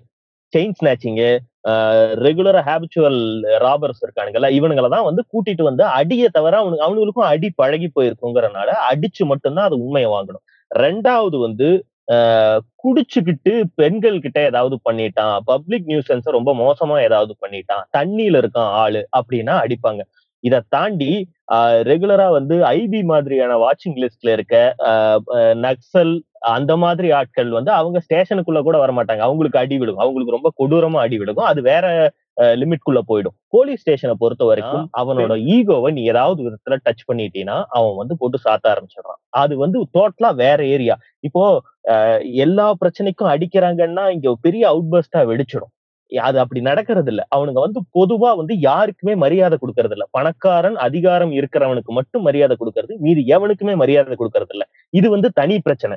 இந்த அடிக்கிறதுங்கிறது வந்து கிரைம் இது மரியாதை கொடுக்கலைங்கிறது வந்து ஒரு ஒழுங்கீனம்னு வச்சுக்கிட்டோம்னா அடிக்கிறது ஒரு கிரைம் இந்த கிரைமை எது எதுக்கு யூஸ் பண்றதுன்னா அவனுங்களுக்குள்ள ஒரு விதி வச்சிருக்கானு ப்ராப்பரா இது இந்த இந்த ரெண்டு மூணு குற்றங்களுக்கு தான் நடக்குதுன்னு வச்சுக்கோ அதை தாண்டி இந்த மாதிரி செல்போன் கிடக்காரன் இந்த மாதிரி தப்பே பண்ணாதவனை எல்லாம் அடிக்கிறது வந்து அதுக்கு பின்னாடி வேற சில மோட்டிவ்ஸ் இருக்கு தனிப்பட்ட பகைகள் இருக்கு அவனோட ஈகோ ஹர்ட் ஆகுற விஷயம் இருக்கு இப்படிதான் வந்து அடிக்கிறானு. நம்ம எல்லாத்தையும் ஒட்டுக்கா வச்சு பேச முடியாது. நம்ம இப்ப சொல்ற கொலைக்கு எனக்கு வந்து சாட்சி கிடைக்கல கிடைச்சவனை பிடிச்சி ஓட்டு அடிக்கிறோம் அப்படிங்கிறது வந்து ஒரு எக்ஸ்ட்ரீம் கேஸ் ஒரு ஊருக்கு எவ்வளவு கொலை நடக்கும் அப்படிங்கிறது. ஆனா இந்த அடிங்கிறது வந்து இல்ல அது அடி கொடுக்குற அதிகாரம் அப்படிங்கிறது வந்து நம்ம பேசுற போலீஸ் பிரிட்டாலிட்டி அப்படிங்கிறது வந்து என்ன அப்படின்னாச்சுன்னா நீங்க சொன்ன மாதிரி அந்த சாத்தாங்குளம் இஷ்யூல இருந்து ஆரம்பிச்சு ஒரு சாதாரண மிடில் கிளாஸை எந்த விதமான அவனுக்கு நீ சொல்ற மாதிரி அவனை பிடிச்சிட்டு வந்து அவன் ஏதோ ஒரு கொலையில சம்மந்தப்பட்டிருந்தா அப்படின்னா அவனை பிடிச்சிட்டு வந்து அடிச்சு இதே மாதிரி கொலை பண்ணியிருந்தா இந்த மாதிரியான ஒரு விவாதம் வந்து இணைய அளவுல இல்ல பொது சமூகத்துல வந்திருக்காது. ஏன்னா நமக்கும் அந்த சந்தேகம் இருக்கு. அவன் பண்ணிருப்பான்ப்பா அதனால அடிச்சிருக்காங்க அப்படின்னு. அதுவுமே தப்பு தான் அப்படிங்கிற ரேஞ்ச் தான் நம்ம பேசிக்கிட்டு இருக்கோம். இதை வந்து பனிச்சுமையில கட்டுறது வந்து கம்ப்ளீட்டா வந்து நான் தப்புன்னு தான் பார்ப்பேன். ஏன்னா பணிச்சுமை எல்லாருக்கும் தான் இருக்கு. எல்லா தொழிலையும் இருக்கு. அவங்களுக்கு எப்படி அதிகாரம் அல்லது வன்முறை கொடுக்கக்கூடிய வன்முறை பண்ணக்கூடிய அந்த பெர்மிஷன் வந்து அவருக்கு யாங்க யார் கொடுக்குறாங்க? அதுக்கான பேஸ் என்ன? நம்ம எதுல இருந்து அவனுக்கு வன்முறை பிரயோகப்படுத்துற பெர்மிஷனை வந்து ஒரு போலீஸ்காரனுக்கு வந்து கிடைக்குது அப்படிங்கறத நம்ம பேசிட்டு இருக்கோம். அந்த ஜாரா சொல்ற மாதிரி ஈகோவை ஹர்ட் பண்றதுக்குலாம் அவர் அடிக்கிறார். இப்ப நம்ம வந்து நம்ம இதுக்கு முன்னாடி உள்ள சாத்தமங்கலம் கதையை விட்டுட்டோம் அப்படின்னா இதுக்கு முன்னாடி அந்த பேரிகேட்ல இருந்து ரொம்ப சிம்பிள் ஒரு சாதாரண டிராபிக் கான்ஸ்டபிள் இவன் வந்து வண்டி ஓட்டிட்டு வரான் அவன் நிப்பாட்ட சொல்றாரு இவர் கையில டாக்குமெண்ட் இருந்திருக்கலாம் இவன்ட்டு எல்லாமே இருந்திருக்கலாம். இவன் ஜஸ்ட் கட் பண்ணி நிக்காம போவதுக்கு ட்ரை பண்ற. ஒரு லத்தியை கொண்டு வண்டிக்குள்ள விடுறது பேரிகார்டு இழுத்து போட்டு அடிக்கிறது. இது எல்லாமே வந்து ஒரு வன்முறை சார்ந்த மனநிலையை அவங்களுக்கு உள்ள அவங்களுக்கு அவங்களுக்குள்ள அந்த மன வன்முறை சார்ந்த மனநிலை இருக்குது. அவங்களுக்குள்ள ஒரு அதிகாரம் சார்ந்த ஒரு நாம வந்து இதுக்கு அடிக்கிறதுக்கான உரிமை பெற்றவர்கள் அப்படிங்கிற ஒரு தாட் ப்ராசஸ் வந்து அவங்களுக்குள்ள இருக்கு. அதுக்கான காரணம் என்ன? அதோட பேக்ரவுண்ட் என்ன? ஸோ அதுதான் முக்கியமா நம்ம பேச வேண்டிய விஷயம் நான் பாக்குறேன். இல்ல புரூட்டாலிட்டின்னு yeah. இருக்கும்போது அந்த சைடு இருக்கிற பிரச்சனைகளையும் நம்ம ஓரளவுக்காவது பார்க்கணும் இல்லையா? பனிச்சுமை இல்ல அதனால அவன் அடிக்கிறது இல்ல அப்படின்னு சுத்தமா இப்ப புரூட்டாலிட்டினா எல்லாமே புரூட்டாலிட்டில தான் வருது இல்லையா? அவன் அதிகாரமா பேசுறதாகட்டும் அடிக்கிறதாகட்டும் கொண்டு போய் என்கவுண்டர் பண்றதாகட்டும் ஜுடிஷியலா வந்து இவனுக்கு வந்து ஒரு நியாயம் கிடைக்கிறதுக்கு ரொம்ப நாள் ஆகுன்றதுக்காக அதை சீக்கிரமே முடிச்சு வைக்கிறதுக்கு பண்றதும் புரூட்டாலிட்டில தான் வருது இல்லையா? அப்போ அதுக்கு உண்டான மூல காரணங்கள்லாம் என்ன அப்படிங்கறதையும் பார்க்கணும். பனிச்சுமை வந்து இல்லவே இல்ல அப்படின்னு அதுக்கும் இதுக்கும் சம்பந்தமே இல்லைன்னு சுத்தமா நீ எடுத்துருவியா? இது வந்து ஒரு ஐம்பது வருஷமா நம்ம ஒரு நார்மாலிட்டிக்கு பழகி இருக்கோம் இந்தந்த பிரச்சனைக்கெல்லாம் போலீஸ் சிக்கினா நம்ம அடிச்சிடுவாங்க. ஓகே அதனால நம்ம அதை தப்பு பண்ணக்கூடாதுன்னு மெஜாரிட்டி ஆஃப் த பீப்புள் மைண்ட்ல வந்து ஒரு கற்பிதம் உருவாக்கப்பட்டிருக்கு. அது கொஞ்சம் கொஞ்சமா உருவாயிருக்கு. அதையெல்லாம் தாண்டி இன்னைக்கு நடந்திருக்கிறது வந்து புருட்டாலிட்டி எல்லாம் தாண்டின ஒரு விஷயம். இப்போ நார்மலா வந்து நம்மள நான் வந்து இப்போ சினிமா தேட்டருக்கு போயிட்டு வந்துட்டு இருந்தேன். என்ன ஏதுன்னு கேட்காம கை வச்சுட்டான் சார். பயங்கரமா கோவம் வந்துச்சு அப்புறம் எங்க மாமாட்ட ஃபோன் பண்ணி சொன்னதுக்கு அப்புறம் தான் விட்டானுங்க. எங்க மாமா கூப்பிட்டு ரைட் வாங்கினாரு. இந்த மாதிரியான கதைகளை நம்ம நிறைய கேட்டிருப்போம். இத வந்து புருட்டாலிட்டின்னு தமிழ்நாடு முழுக்க ஒரு பிரச்சனையா வந்து உருவானதே இல்லை. என்னன்னா மக்களும் ஒரு விதத்துல புரிஞ்சுக்கிறாங்க.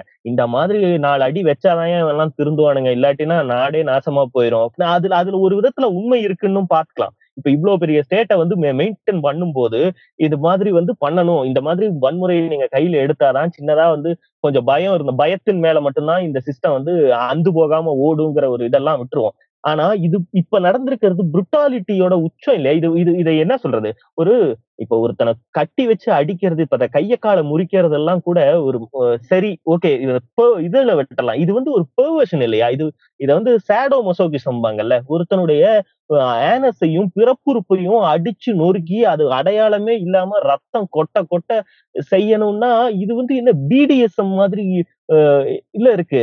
இது இது நார்மலான போலீஸுடைய முரட்டுத்தனமான பிஹேவியர் எல்லாம் சேர்த்தவே முடியாது. இது கிட்டத்தட்ட ஒரு கொடூரமான சைக்கோத்தனம் இல்லையா? இல்ல இதை வந்து இன்னும் கொஞ்சம் விரிவாக்கணும்னு நினைக்கிறேன். என்னன்னா இவங்க இதுல நான் முக்கியமா உள்ள கொண்டு வர வேண்டிய விஷயம் எனக்கு என்ன தோணுதுன்னா அந்த ஃப்ரெண்ட்ஸ் ஆஃப் போலீஸ் அப்படிங்கிற அந்த குரூப்பை வந்து நான் உள்ள கொண்டு வரணும்னு நினைக்கிறேன். ஏன்னா அந்த சாத்தாங்குளம் பிரச்சனையில வந்து அந்த பாயிண்ட் ஆஃப் வியூவும் வந்துச்சு.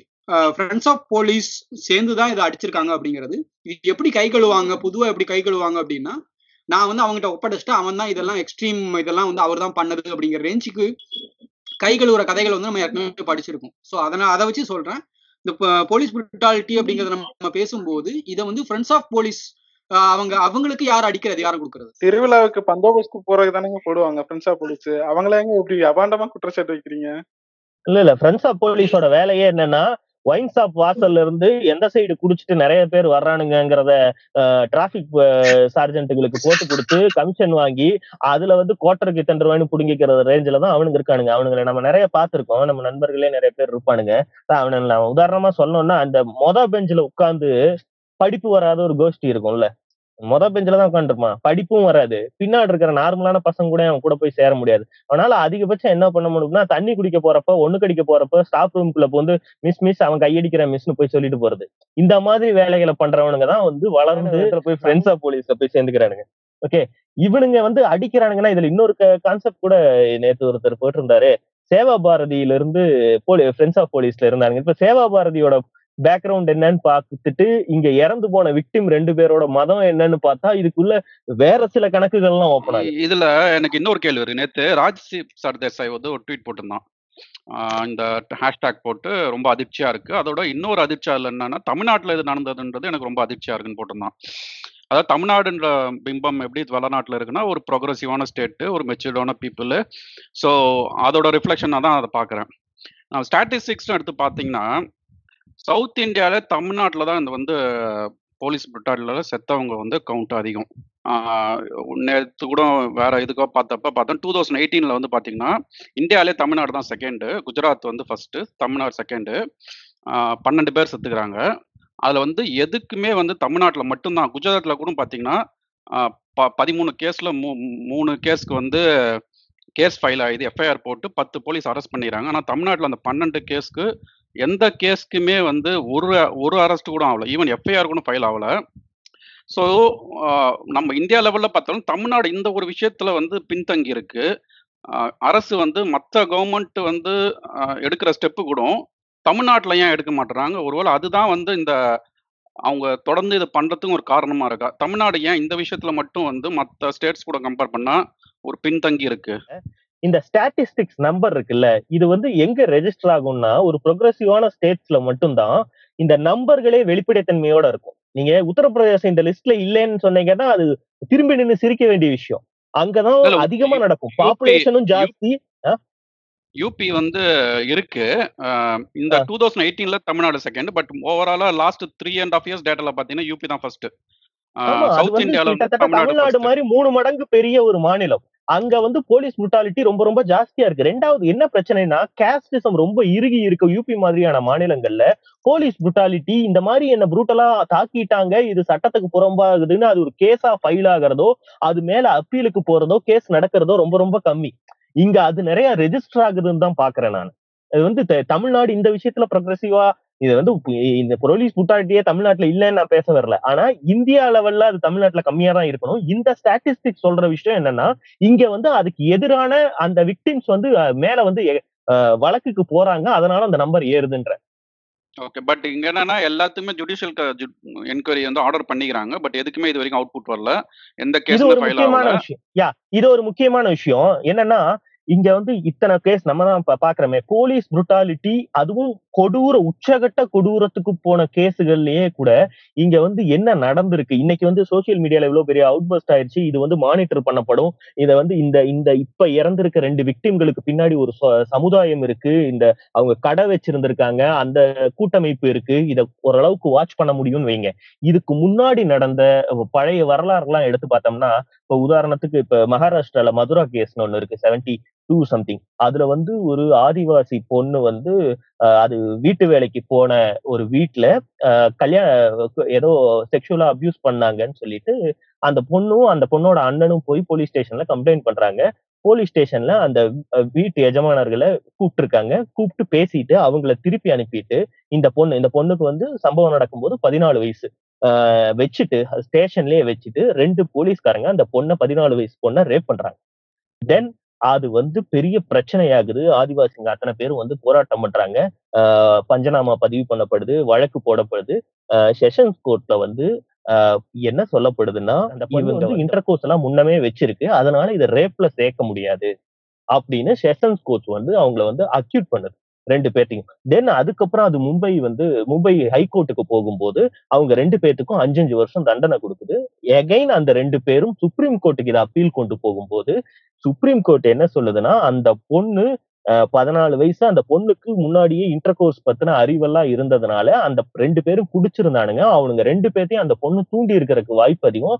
அந்த பொண்ணு உடம்புல எந்த காயமுமே இங்க இந்த வழக்குல ரெஜிஸ்டர் பண்ணப்படல அப்படின்னு சொல்லி அவங்கள வந்து இது வந்து நான் சொல்றது எயிட்டி ஃபோர்ல அப்படியே வந்து அந்த கேஸ் வந்து அவங்க ரெண்டு பேர்த்தையும் விடுவிக்குது. ரிவர்ஸ் பண்ணுது. செஷன்ஸ் கோர்ட் கொடுத்த தீர்ப்பு தான் சரின்னு சொல்லுது. இதுக்கு பின்னாடி தான் வந்து ஒரு பொன் ஒரு மிகப்பெரிய நாடு முழுக்க இந்த பாலியல் குற்றங்களுக்கு எதிரான ம- மகளிர் அமைப்பெல்லாம் சேர்ந்து ஒரு பெரிய போராட்டம் பண்ணி ஒரு தனியா ஒரு வழக்கா போட்டு ஒரு சட்ட திருத்தத்தையே கொண்டு வராங்க. ஒரு பொண்ணு நான் வந்து அது கன்சென்சுவல் கிடையாது. என்ன அவங்க ரேப் தான் பண்ணுனாங்கன்னு எப்ப சொன்னாலும் அதை நம்ம ரேப்பா தான் கன்சிடர் பண்ணி ஆகணும். அதுக்கான ஒரு தடயங்களையோ ஆதாரங்களையோ கேட்கறதுக்கு கோர்ட்டுக்கு உரிமை இல்லைங்கிற மாதிரி ஒரு சட்ட திருத்தத்தை கொண்டு வராங்க. இது வந்து மகாராஷ்டிரால நடந்தது. நீங்க ரொம்ப நெருக்கமா பார்த்தோம்னா இங்க வாச்சாதி ஆஹ் வன்முறைகள் வந்து ரொம்ப முக்கியமான கேஸ் அது. தமிழ்நாட்டுல வந்து கிட்டத்தட்ட ஒரு நூத்தி எட்டு போலீஸ் ஆஹ் ஒரு நூத்தி முப்பது வனத்துறை அலுவலர்கள் கிட்டத்தட்ட ஒரு இருநூத்தம்பது பேர் கொண்ட கும்பல் ஒரு அரூர் பக்கத்துல தருமபுரி மாவட்டம். அது கிட்ட இருக்க வாச்சாத்திங்கிற ஊர்ல போய் ஒரு ஆலமரத்தடியில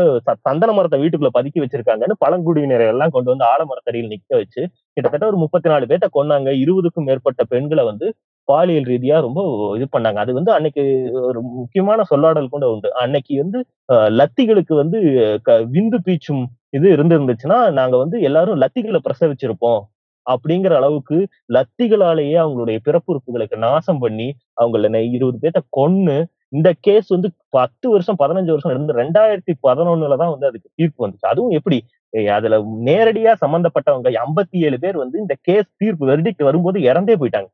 அதுக்கு மேலேயும் நிறைய பேர்த்த விடுவிச்சு அதுக்கப்புறம் வந்து சும்மா ஒரு நேம் சேக்குக்கு தான் அதுக்கான தீர்ப்பு வந்துச்சே தவிர இந்த மாதிரி போலீஸ் புருட்டாலிட்டி வந்து எந்த நேரத்திலையும் இந்தியா மாதிரியான நாட்டுல வந்து இப்ப ஸ்டேட் பாதுகாக்குதுன்னு சொல்றோம்ல ஸ்டேட் மட்டும் இல்ல ஒட்டுமொத்த சிஸ்டமே இவங்களை பாதுகாக்கும் இன்னைக்கு உண்டாயிருக்கிற அவுட் பஸ்ட் வந்து அடுத்த வாரம் இருக்காதுங்கிறது தான் இங்க உண்மை.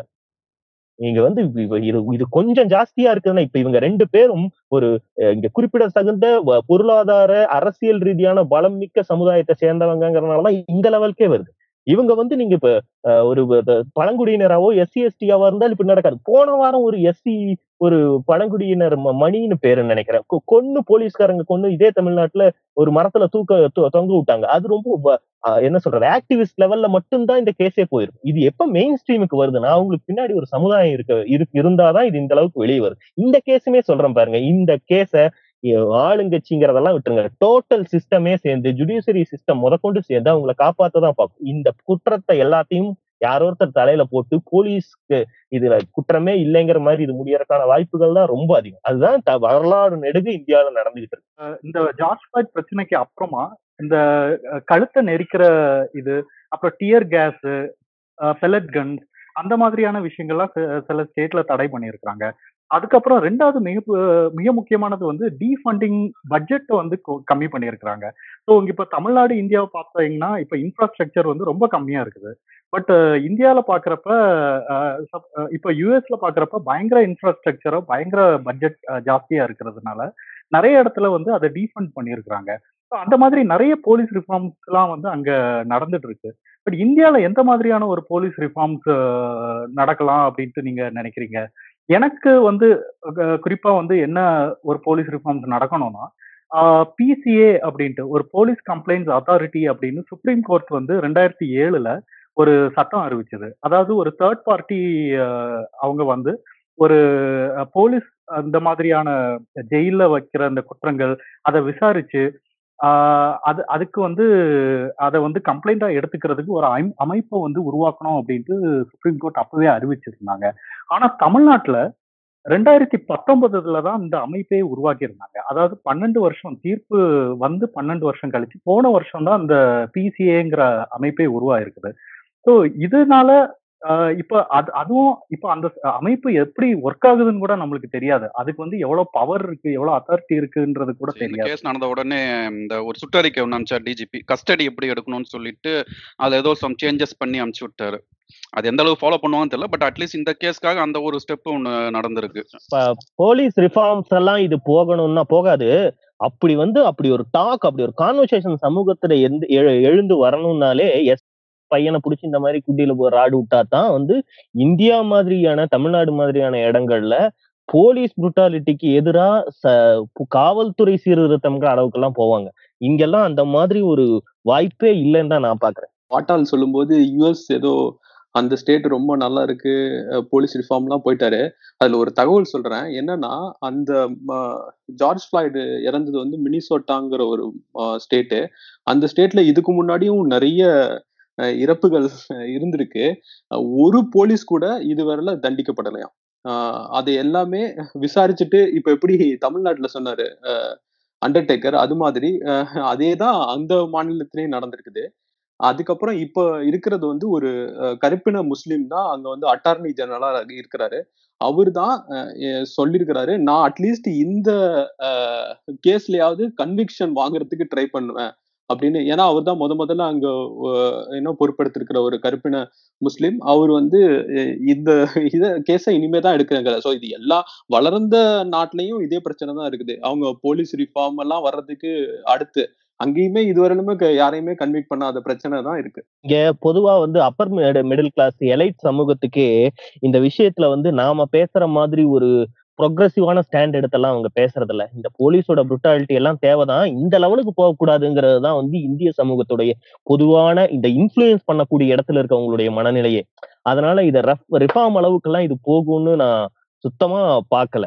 இல்ல எனக்கும் ரிஃபார்ம் மேல ரிஃபார்ம் பண்ணுவாங்க. இல்ல ரிஃபார்ம் நோக்கி இந்த உரையாடல் போகுங்கிற நம்பிக்கையே இல்லை. ஏன்னா நீங்க நீங்க அவ்வளவு எலைட் சமூகம்ங்கிற ரேஞ்சுக்கு கூட போக வேணாம். நீங்க சாதாரண ஒரு மிடில் கிளாஸ் மக்கள் அல்லது ட்விட்டர் இல்ல இணையம் சார்ந்து இயங்கக்கூடிய எல்லா ஆட்கள்கிட்டையும் ஒரு ஒரு பேசிக்கான ஒரு விஷயத்த வந்து நான் கவனிச்சேன். என்ன அப்படின்னாச்சுன்னா எல்லாரும் சொல்லும் போது அவனை அடிச்சது தப்பு நீங்க அடிச்சிருக்கவே கூடாதுங்கிற பேசுற பேசக்கூடிய ஆட்களை விட அதிகமா என்ன பேசுறாங்க அப்படின்னாச்சுன்னா நீங்க இந்த அடியை நீ அவனுக்கு போட்டிருக்கணும். இந்த அடியை வந்து நீ அவனை பண்ணிருக்கணும் நீ அவனுக்கு குண்டில குச்சியை விட்டு ஆட்டியிருக்கணுங்கிற ரேஞ்சுக்கு அவங்க என்ன பண்றாங்க இந்த புட்டாலிட்டி பிரச்சனை இல்லை புட்டாலிட்டியை வந்து இவன்ட்ட காமிச்சிருக்க கூடாது அப்படிங்கிற ரேஞ்சுக்கே பேசுறாங்க. ஏன்னா நீங்க சொன்ன முன்னாடி சொன்ன மாதிரி ஜாரா முன்னாடி சொன்ன மாதிரி அவங்க வந்து எப்படி யோசிக்கிறாங்க அப்படின்னாச்சுன்னா அந்த செல்போன் கடை வச்சிருக்கக்கூடிய ஒரு மிடில் கிளாஸ் ஆளை வந்து தான் கூட கனெக்ட் பண்ணி தனக்கு இது எதிர்காலத்தில் நடக்கலாம். தன்னை தவிர மற்றவங்க மேல இதை பண்ணிக்கோ அப்படிங்கிற ரேஞ்சுக்கு இதை டைவர்ட் பண்ணி இந்த புருட்டாலிட்டி வந்து அங்கே அங்க காமின்னு சொல்றாங்களே தவிர இந்த புருட்டாலிட்டி இருக்கவே கூடாதுன்னு யாருமே பேசல. ஸோ எப்போ இருக்கக்கூடாதுன்னு பேச ஆரம்பிக்கிறோமோ அப்பதான் நம்ம ரிஃபார்ம்ஸ் பத்தி யோசிக்க வேண்டிய விஷயமே வரும். இந்த மாதிரி அதாவது சாதாரண புருட்டாலிட்டி விடுங்க. ஒருத்தன் தப்பு பண்ணானா தப்பு பண்ணலையானா எனக்கு எப்படிங்க தெரியும்? அடிச்சாதானே தெரியும் அப்படிங்கிற எளிமையான போலீஸுடைய வாதத்தை கூட ஒரு விதத்துல ஏத்துக்குவோம் ஆனா குண்டிக்குள்ள ராடு ஏத்தி கொலை பண்றது இதெல்லாம் கிட்டத்தட்ட அவன் சாவான்னு தெரியாமலாம் அவங்க பண்ணல. சாகறதுக்கு முந்தின அந்த இடத்துல நிறுத்திடுவோம்னு நினைச்சு பண்றதுதான் அது வந்து இது கணக்கு மிஸ் ஆகி செத்து போயிடுறானுங்க. அவன் உசுரை மட்டும் மீதி விட்டுட்டு அடிப்போம்னு மோட்டிவ்ல அடிக்கப்பட்டதுதான். ஆனா இவ்வளவு பெரிய வன்முறையும் வக்கரமும் இது இது வந்து பாலியல் வக்கரம். இது குறிப்பா இந்த கேஸ்ல நடந்திருக்கிறது வந்து இந்த கேஸ்ல வாச்சாத்தியில நான் சொன்ன மதுரா கேஸ்ல நடந்ததெல்லாம் பாலியல் வக்கரம். இது இந்த அளவுக்கு அவனுங்க மைண்ட் போறதுக்கான இது என்ன? என்னன்னா இந்த ரெண்டு பேர் மட்டும்தான் இந்த அளவுக்கு போயிருக்காங்க. மத்தவன் எல்லாம் வந்து போலீஸ்ல மெஜாரிட்டி எல்லாம் ரொம்ப நல்லவங்கப்பா அப்படிங்கிற வாதத்தையே என்னால பர்சனலா ஏத்துக்கவே முடியல. இது வந்து பொட்டன்ஷியலா எல்லாருக்குமே இந்த குணம் இருக்குன்னு தான் நான் பாக்குறேன். இந்த மைண்ட் செட்டுக்கு இதுக்கு பின்னாடி இருக்க உளவியலை தான் நம்ம பார்க்கணும். இன்னுமே இந்த மிரட்டுறதும் பயமுறுத்துறதும் தேவையான்னு எனக்கு தோணுது. மக்களுக்கு சட்ட விழிப்புணர்வு வந்திருக்குது. மக்கள் நிறைய பேர் படிச்சிருக்காங்க இன்னும் இந்த பழைய மெத்தடு ஒரு போலீஸ்னா நீங்க பயப்படணும். பயந்தாதான் சட்ட ஒழுங்கு வந்து கட்டுக்குள்ள நிக்கிறோம் அப்படிங்கிற ஒரு விஷயம் உங்களுக்கு தேவையா?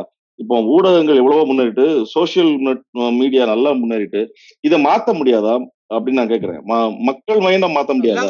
எல்லாரும் திருந்தினா போலீஸ் தேவையில்லை அப்படிங்கிற மாதிரியான ஒரு ரொம்ப எளிமையான ஒரு பதில். இதை வந்து நம்ம எப்பவுமே போக மாட்டோம். எப்படி போனாலும் வந்து நம்ம நான் முன்னாடி சொன்ன மாதிரி பத்தாயிரம் பேருக்கு நாலு போலீஸ்காரன் தான் இருக்கிறான் அப்படின்னா அவருக்கு வன்முறை மட்டும்தான் அவனுக்கு ஒரே ஒரு தீர்வா இருக்கு. அந்த வன்முறையை வந்து ஜாரா சொல்ற மாதிரி அவன் ஒரு எக்ஸ்ட்ரீம்க்கு கொண்டு போகும்போது அது ஒரு பிரச்சனை நீங்க சொல்ற அவன் பின்னாடி குச்சியை விட்டு ஆட்டுறான் அப்படின்னா அவனை கொல்லணுங்கிறது நோக்கம் கிடையாது. அந்த கொலைக்கு சாவுக்கு முன்னாடி அதை நிறுத்திப்போம். நம்ம முடிஞ்ச வரைக்கும் அவனை வந்து சைக்கலாஜிக்கலா பயமுறுத்தி தனக்கு கீழே கண்ட்ரோல்குள்ள வச்சுக்கணும் அப்படிங்கிற ரேஞ்சுக்கு யோசிக்கிறாங்க. அதே மாதிரி நான் இன்னொரு கேள்வி கேட்கணும்னு ஆசைப்படுறேன். என்னன்னா இப்ப வந்து நம்ம பேசணும்ல இது வந்து இதை ஏன் அரசாங்கம் காப்பாத்துது அப்படிங்கிறதுக்கு பின்னாடி எனக்கு ஒரு சந்தேகம் இருக்கு. என்னன்னா இந்த அரசாங்கம் அல்லது இந்த ஜூரிஸ்டிக்கல் சிஸ்டம் அல்லது மருத்துவத்துறை எல்லாம் சேர்ந்து வந்து இந்த போலீஸை காப்பாத்துது அப்படின்னா நீங்க ஜாரா முன்னாடியே கேட்ட மாதிரி இது காப்பாத்தாம கை கழுவி விட்டா இது ஒரு முன்மாதிரி ஆயிரும் அப்படிங்கிற ஒரு பயம் வந்து ஆட்சியாளருக்கு இருக்குன்னு நினைக்கிறீங்களா? ஏன்னா இப்ப வந்து ஒரு போலீஸை வந்து ரெண்டு பேரை தண்டிச்சோம் அப்படின்னா இனிமே இருக்கக்கூடிய எல்லா கேஸ்லயுமே வந்து போலீஸ் அடி போலீஸால் அடி வாங்கிய யார் கேஸ் கொடுத்தாலும் வந்து போலீஸோட வேலையும் அது சார்ந்த டாக்டர் வேலையும் வக்கீலோட வேலையும் ஒட்டுமொத்தமா பறி போயிடும் இது வந்து ஒரு எக்ஸாம்பிளா செட் ஆயிடும் அப்படிங்கிற மாதிரியான ஒரு கேள்வி இருக்கு. அதாவது இந்த ஜல்லிக்கட்டு போராட்டத்துல இருந்து நம்ம உண்மையா எடுத்துக்க வேண்டிய பாடமே இந்த நீங்க இப்ப கேட்ட கேள்வியில தான் இருக்கு. ஒரு போராட்டம் கவர்மெண்ட் அதை அனுமதிக்குது. அன்னைக்கு இருந்த அரசியல் அரசியல் ஸ்திரத்தன்மை இல்லாத ஒரு சூழ்நிலையை பயன்படுத்திக்கிட்டு மக்களை கொஞ்சம் குஷியாக்கணுங்கிறதுக்காக அந்த போராட்டத்தை அது வந்து அனுமதிக்குது. அது கிட்டத்தட்ட ஒரு பத்து பதினஞ்சு நாள் போகுதுன்னு வச்சுக்கோங்க. ஆனால் அது இயல்பா நார்மலா அதுக்கு அவங்களுக்கு ஒற்றை கோரிக்கை தான். ஜல்லிக்கட்டு வேணும்னு. ஜல்லிக்கட்டு நடத்திக்கலாம்னு தீர்ப்பு வந்துருது. கவர்மெண்ட் சொல்லிடுதுன்னு வச்சுக்கோங்க. இப்ப அது நார்மலா ஜூஸ் குடிச்சு எந்திரிச்சு போற மாதிரியான ஒரு இடம் தானே அது நோக்கி நகர்ந்திருக்கணும். ஆனா அது அப்படி போகாம அங்க ஒரு புருட்டாலிட்டியை ஏவி விட்டதுக்கு பின்னாடி ஒரு பெரிய அரசியலே இருக்கு. இந்த மாதிரி அவனுங்க சந்தோஷமா எந்திரிச்சு போயிட்டானுங்கன்னா நாளைக்கு எந்த பிரச்சனை மக்களுக்கு எந்த தேவை ஏற்பட்டாலும் பீச்சுக்கு வந்து நடு ரோட்ல வந்து உட்கார்றதுக்கு இவனுங்க ரொம்ப தயங்கவே மாட்டானுங்க. இதை ஒரு கொண்டாட்டமா எடுத்துக்கிட்டு இது ஆவுனா வந்து ரோட்ல உட்காந்துக்குவானுங்க அப்படிங்கிற ஒரு பயம் வந்து ஸ்டேட்டுக்கு உண்டு. அந்த ஸ்டேட் வந்து அதனாலதான் வந்து அவனுங்களை இப்ப அடிச்சு ரத்தம் கதற கதற நாலு இளவு விழுந்தாலும் பரவாயில்லைன்னு அவனுங்களை ஓட விடுது அதுக்கும் அது இளவு விழுறதுக்கு செலக்ட் பண்ணுது பாத்தியா?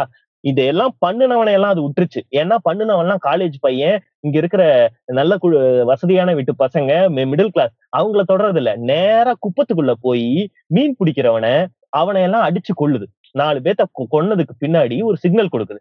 இதெல்லாம் பண்ணிட்டீங்க உங்களுக்கு கிடைச்சிருது. இதே சாக்கா வச்சுட்டு டெய்லி வந்து இந்த மாதிரி உட்காந்துருக்க வேலையெல்லாம் வச்சுக்காதீங்கிறதா விஷயம். ஏன்னா தமிழ்நாட்டுல அதுக்கப்புறம் தமிழ்நாட்டுடைய வாழ்வாதார பிரச்சனைகள்னே பல பிரச்சனைகள் எழுந்து வந்துருச்சு. நீட் ஆகட்டும். இப்ப ஓபிசி ரிசர்வேஷன்ல கை வச்சதாவது அதுக்கெல்லாம் யாருக்கும் கோவம் வர்றதில்லை. ஏன் கோவம் வர்றதில்லைன்னா அன்னைக்கு அடிச்சான் பாத்தியா? ஒவ்வொன்னையும் போட்டு எரிச்சான்ல ஒவ்வொரு பைக்கையும் போட்டு அடிச்சான் ஊடு பூந்து ஒவ்வொருத்தனையா கொன்னான். இந்த தூத்துக்குடியில சுட்டதுக்கும் அதுதான் காரணம். அதெல்லாம் உனக்கு மைண்ட்ல வந்து சப்கான்சியஸ்ல போய் ஒரு பதிய வைக்குது. நம்ம வந்து இது தேவையில்லாத வேலை போனா சுற்றுவானுங்க அப்படிங்கிற சிக்னலையும் கொடுக்குது. இதேதான் வந்து இந்த விஷயத்துல. இப்ப நீங்க வந்து போலீஸ காப்பாத்துறதுங்கிறது வந்து இந்த விஷயத்துல இருந்து காப்பாத்துறது கிடையாது. ஆர்டிஐ கொண்டு வரும்போது இதே பயம் இருந்துச்சு கவர்மெண்ட்டுக்கு அதெல்லாம் தாண்டி அவனுங்க கொண்டு வந்தானுங்க. என்னன்னா ஆர்டிஐ அதுக்கப்புறம் நீர்த்து போயிடுச்சு அதுக்கு மேல பெருசா ஒண்ணும் பண்ண முடியாதுங்கிறது ஆனா இது அப்படி கிடையாது. இது நிஜமாவே வந்து ஒருத்தன் கேஸ் போட்டு கொண்டு வந்தான்னா அதுல இருக்க மேஜிஸ்ட்ரேட்ல இருந்து டாக்டர்ல இருந்து எல்லாத்துக்கும் பிரச்சனை வருங்கிற நிலைமை ஆச்சுன்னா இது மிகப்பெரிய சிக்கலுக்கு கொண்டு போய் விட்டுரும். நம்ம வந்து இதே மாதிரி ஜாலியா ஓட்டிட்டு இருக்கோம்ல ஒரு ஐம்பது வருஷமா ஒரு எந்த லீகல் இதுவுமே இல்லாட்டியும் இது வந்து ஒரு அச்சுமாடு வண்டி தானாவே ஓடுற மாதிரியான ஒரு பொசிஷன்ல ஓடிட்டு இருக்குல்ல இது களைஞ்சு போயிடும் அதனாலதான் அவனுங்க இவ்வளவு பாதுகாக்க விரும்புறானுங்க. இதை சரியாகிறது அவனுக்கு கவர்மெண்ட் விரும்பாது இந்த போலீஸ் பிரிட்டாலிட்டி சார்ந்து இன்னொரு ஏரியா நம்ம கவர் பண்ணணும்னு நினைக்கிறேன். என்ன அப்படின்னு சினிமா சினிமாவில் நம்ம அதை குளோரிஃபை பண்றது. இந்த போலீஸ் வன்முறையை வந்து அல்லது வன்முறையான ஒரு அதிகாரம் இருக்கக்கூடிய ஒரு போலீஸை வந்து நம்ம எப்படி அதை நம்ம குளோரிஃபை பண்றோம் அப்படிங்கிறது ஒண்ணு இருக்கு. என்னன்னா எனக்கு எனக்கு தெரிஞ்ச வரைக்கும் எல்லா பொதுவா ஒரு நடிகர் உருவாகி வரணும்னு வச்சுக்கேன் நம்ம முன்னாடி போ பேசுனதுல இந்த லைன் ஒண்ணு வந்துச்சு. ஒரு சாதாரண ஒரு நடிகரா உள்ள வர்றவன் அவன் ஒரு ஹீரோவா இல்ல மாஸ் ஹீரோவா மாறுற இடம் அப்படிங்கிறது என்ன அப்படின்னாச்சுன்னா அவன் ஒரு போலீஸ் ஸ்டோரியில நடிச்சதுக்கு அப்புறம்.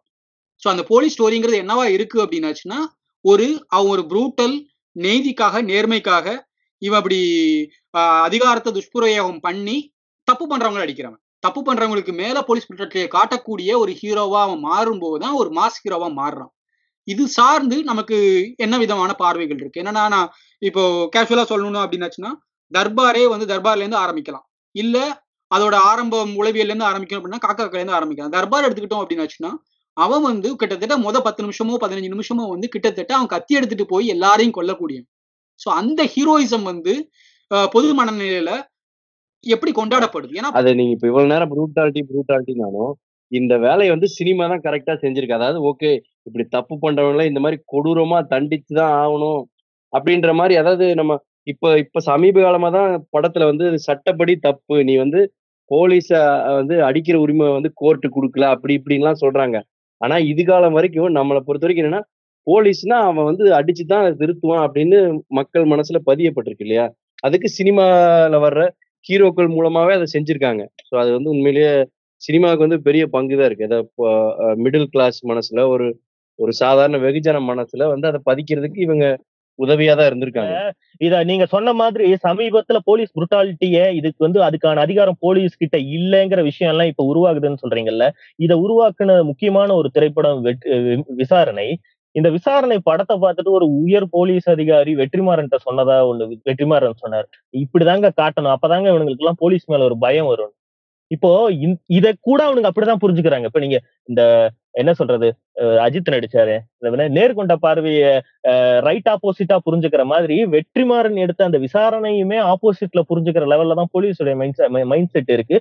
பப்ளிக்லயே நிறைய பேர் அப்படி நினைக்க கூட வாய்ப்பு இருக்கு. நீங்க நீங்க ஒரு நேரட்டிவ் எப்படி காட்டுறீங்கிறது தான் பிரச்சனை மு- முக்கியம். இங்க த- தமிழ் சினிமா மொத்தமும் நைன்டி நைன் பர்சன்ட் வந்து சினிமா ஹீரோக்கள் போலீஸ் நாயகர்கள் மூலமா போலீஸோட புருட்டாலிட்டிய சட்டத்தை மீறின விஷயங்களை எல்லாத்தையும் அதுவும் குறிப்பா இந்த சொல்லணும்னா அந்த ஐம்பது ரூபா புல்லட்டோட போயிரும் அப்படிங்கிறது மாதிரி எவ்வளவு கொடூரமான வசனம் அது. அது நீங்க ஸ்கிரீன்ல பார்க்கும்போது புல்லரிக்கலாம். ரொம்ப கைதட்டுற அளவுக்கு கூட இருக்கலாம். அதை கட் பண்ணி ட்ரைலர்ல கூட வைக்கிற அளவுக்கு அது முக்கியமான வசனம்னு அதோட டிரெக்டருக்கு தெரியலாம். ஆனா யோசிச்சு பாருங்களேன் ஒரு ஐம்பது ரூபாயில ஒரு உயிர் போயிடுங்கிறது அதுக்கு பின்னாடி இருக்கிற உளவியல் சிக்கல் இவங்களுக்கு புரியவே மாட்டேங்குது. நமக்கு இதே மக்கள் தான் கை தட்டுறாங்க இப்ப அத ஒரு ஐம்பது ரூபாயில தானே இழவு விழுது. ஒரு குடும்பமே நாசமா போகுது. இது மாதிரி எத்தனையோ அரசியல் ரீதியா ஆப்பாயல்களா இருக்கிற இயக்குனர்கள் அத்தனை பேர் அவங்க தான் மெஜாரிட்டிங்க அவங்க எடுக்கிற அத்தனை போலீஸ் படங்கள்லயும் இதுதான் நடந்திருக்கு. ஏதாவது ஒரு போலீஸ் ஒரு நாயக பிம்பம் கொண்ட போலீஸ் அதிகாரி இந்த இந்த ரொமான்டிசைஸ் பண்ணாத படம்னு நானும் யோசிச்சு பார்த்தேன் தமிழ்ல அப்படி ஏதாவது இருக்கா என்ன? ஒரு நாயகனா நடிச்சு போலீஸ் புருட்டாலிட்டிய இதெல்லாம் தப்புன்னு சொல்ற மாதிரி ஒரு வசனம் ஒரு காட்சி வந்த படங்கள் தமிழ்ல உண்டா? ரொமான்டிசைஸ் பண்ணாத படங்கள் அப்படின்னாச்சுன்னா எனக்கு மிஷ்கினோட அஞ்சாதேவும் யுத்தம் செய்யும் தான் ஞாபகம் வருது. ஏன்னா அதுவும் வந்து ஒரு விதமா அவங்கள பின்விதமா காட்டி அவன் வந்து ரொம்ப நல்லவன். அவனால இத இந்த புருட்டாலிட்டியை தாங்க முடியல அப்படிங்கிற மாதிரி கொண்டு போயிட்டு அதை வந்து திரும்பவும் அவன் எப்படி புருட்டலா மாறுறான் அப்படிங்கறத வந்து ஒரு பெரிய டிரான்சிஷனை காட்டியிருப்பாங்க அஞ்சாதேல அதே இது வந்து யுத்தம் செய்யல வந்து ஒரு சிம்பிளான ஒரு எக்ஸாம்பிள் வரும்.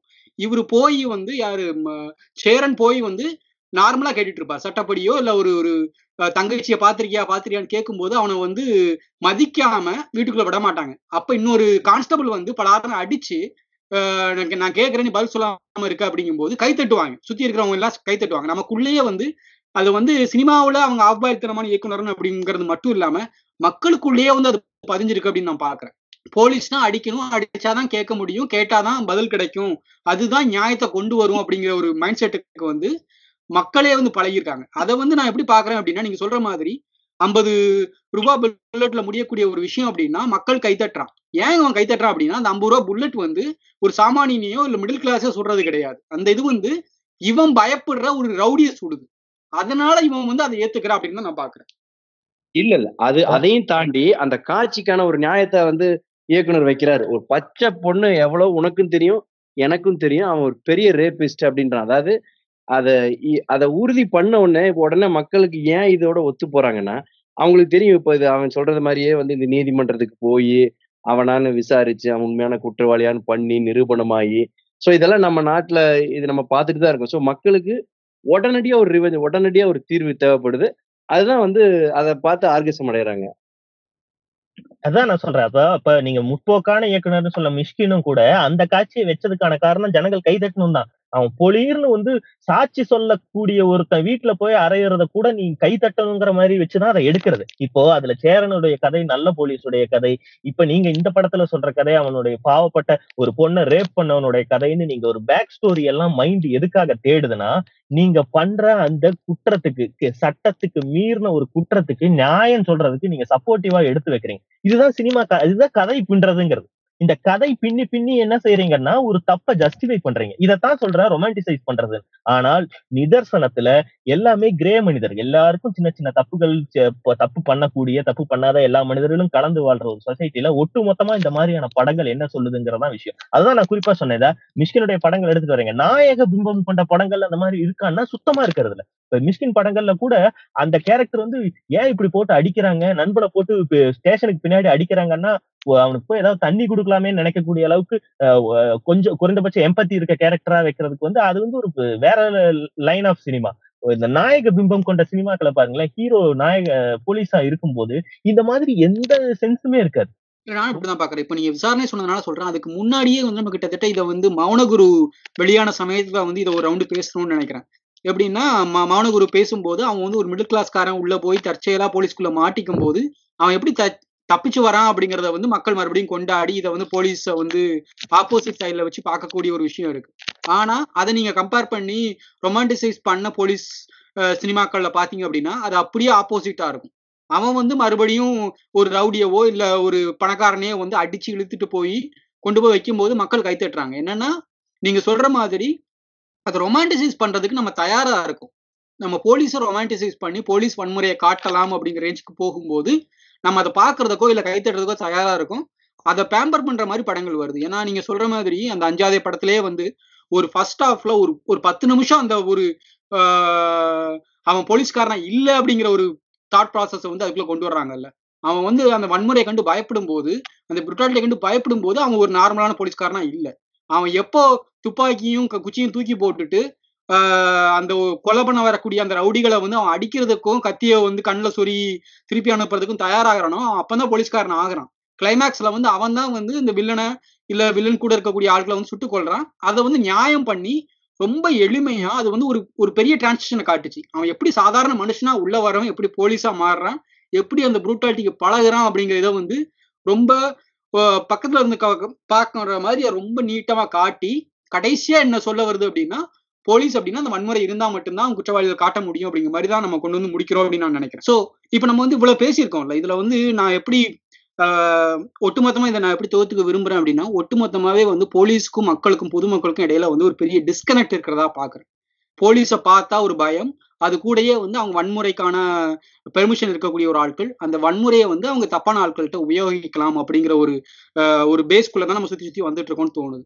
இதை வந்து நான் எப்படி கேட்க விரும்புறேன் அப்படின்னா நம்ம இருக்கிற பத்து பேர்ல யாராவது நேரடியா அந்த ப- ஒரு வன்முறையோ ஒரு ஈகோயிஸ்டிக் ஒரு பிஹேவியரோ நீங்க நேரடியா பாத்திருக்கீங்களா போலீஸ் கூட உங்களோட அனுபவங்கள் என்ன? இல்ல எனக்கு வந்து நேரடியா நான் சம்மந்தப்படல ஒரு இது இன்சிடென்ட் பார்த்த இன்சிடென்ட் எனக்கு ஞாபகம் இருக்குது. பாண்டிச்சேரியில் தான் ஒரு ஒரு நான் ஐ திங்க் டென்த்து இல்லை டுவெல்த்து படித்தேன் ஒரு விஐபி வரத்துக்காக ஒரு சிக்னல் வந்து எல்லா சைடும் சிக்னல் நிறுத்தி வச்சிருந்தாங்க.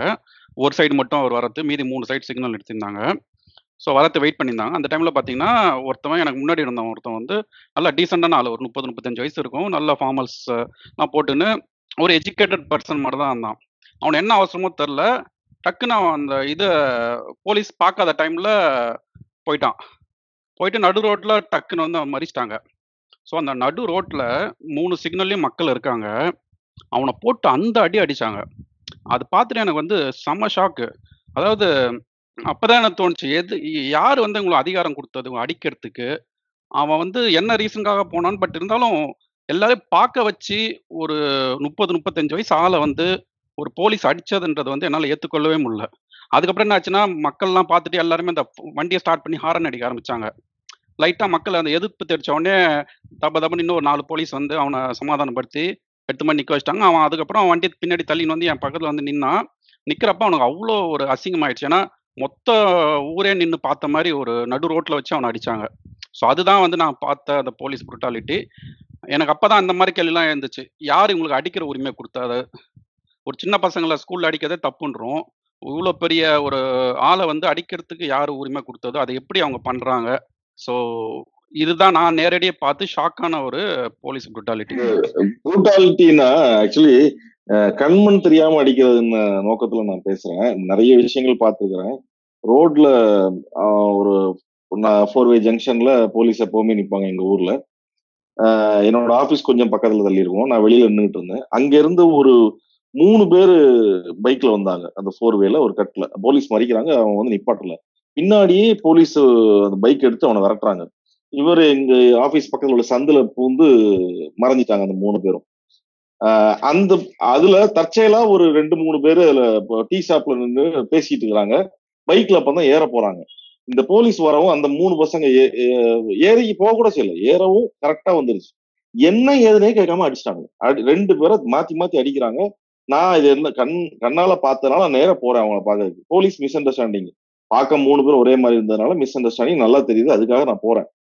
அவன் பாட்டு அடிச்சுட்டே இருக்கிறான் அவனை பேச கூட விட மாட்டான் நான் போய் என்ன பண்ண எனக்கு தெரிஞ்ச தெரிஞ்ச போலீஸ் சார் நீங்க அந்த மூணு பேரும் தான் தேடி வந்தீங்க அவங்க இந்த பக்கமா போயிட்டாங்கன்னு. உன் வேலையை பாரு உன்கிட்ட கேட்டேனா அப்படின்னாரு. எனக்கு ஷாக் ஆயிருச்சு.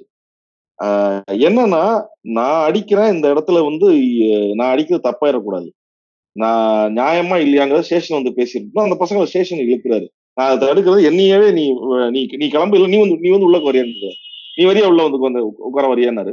நான் அப்படியே தூர வந்துட்டேன்.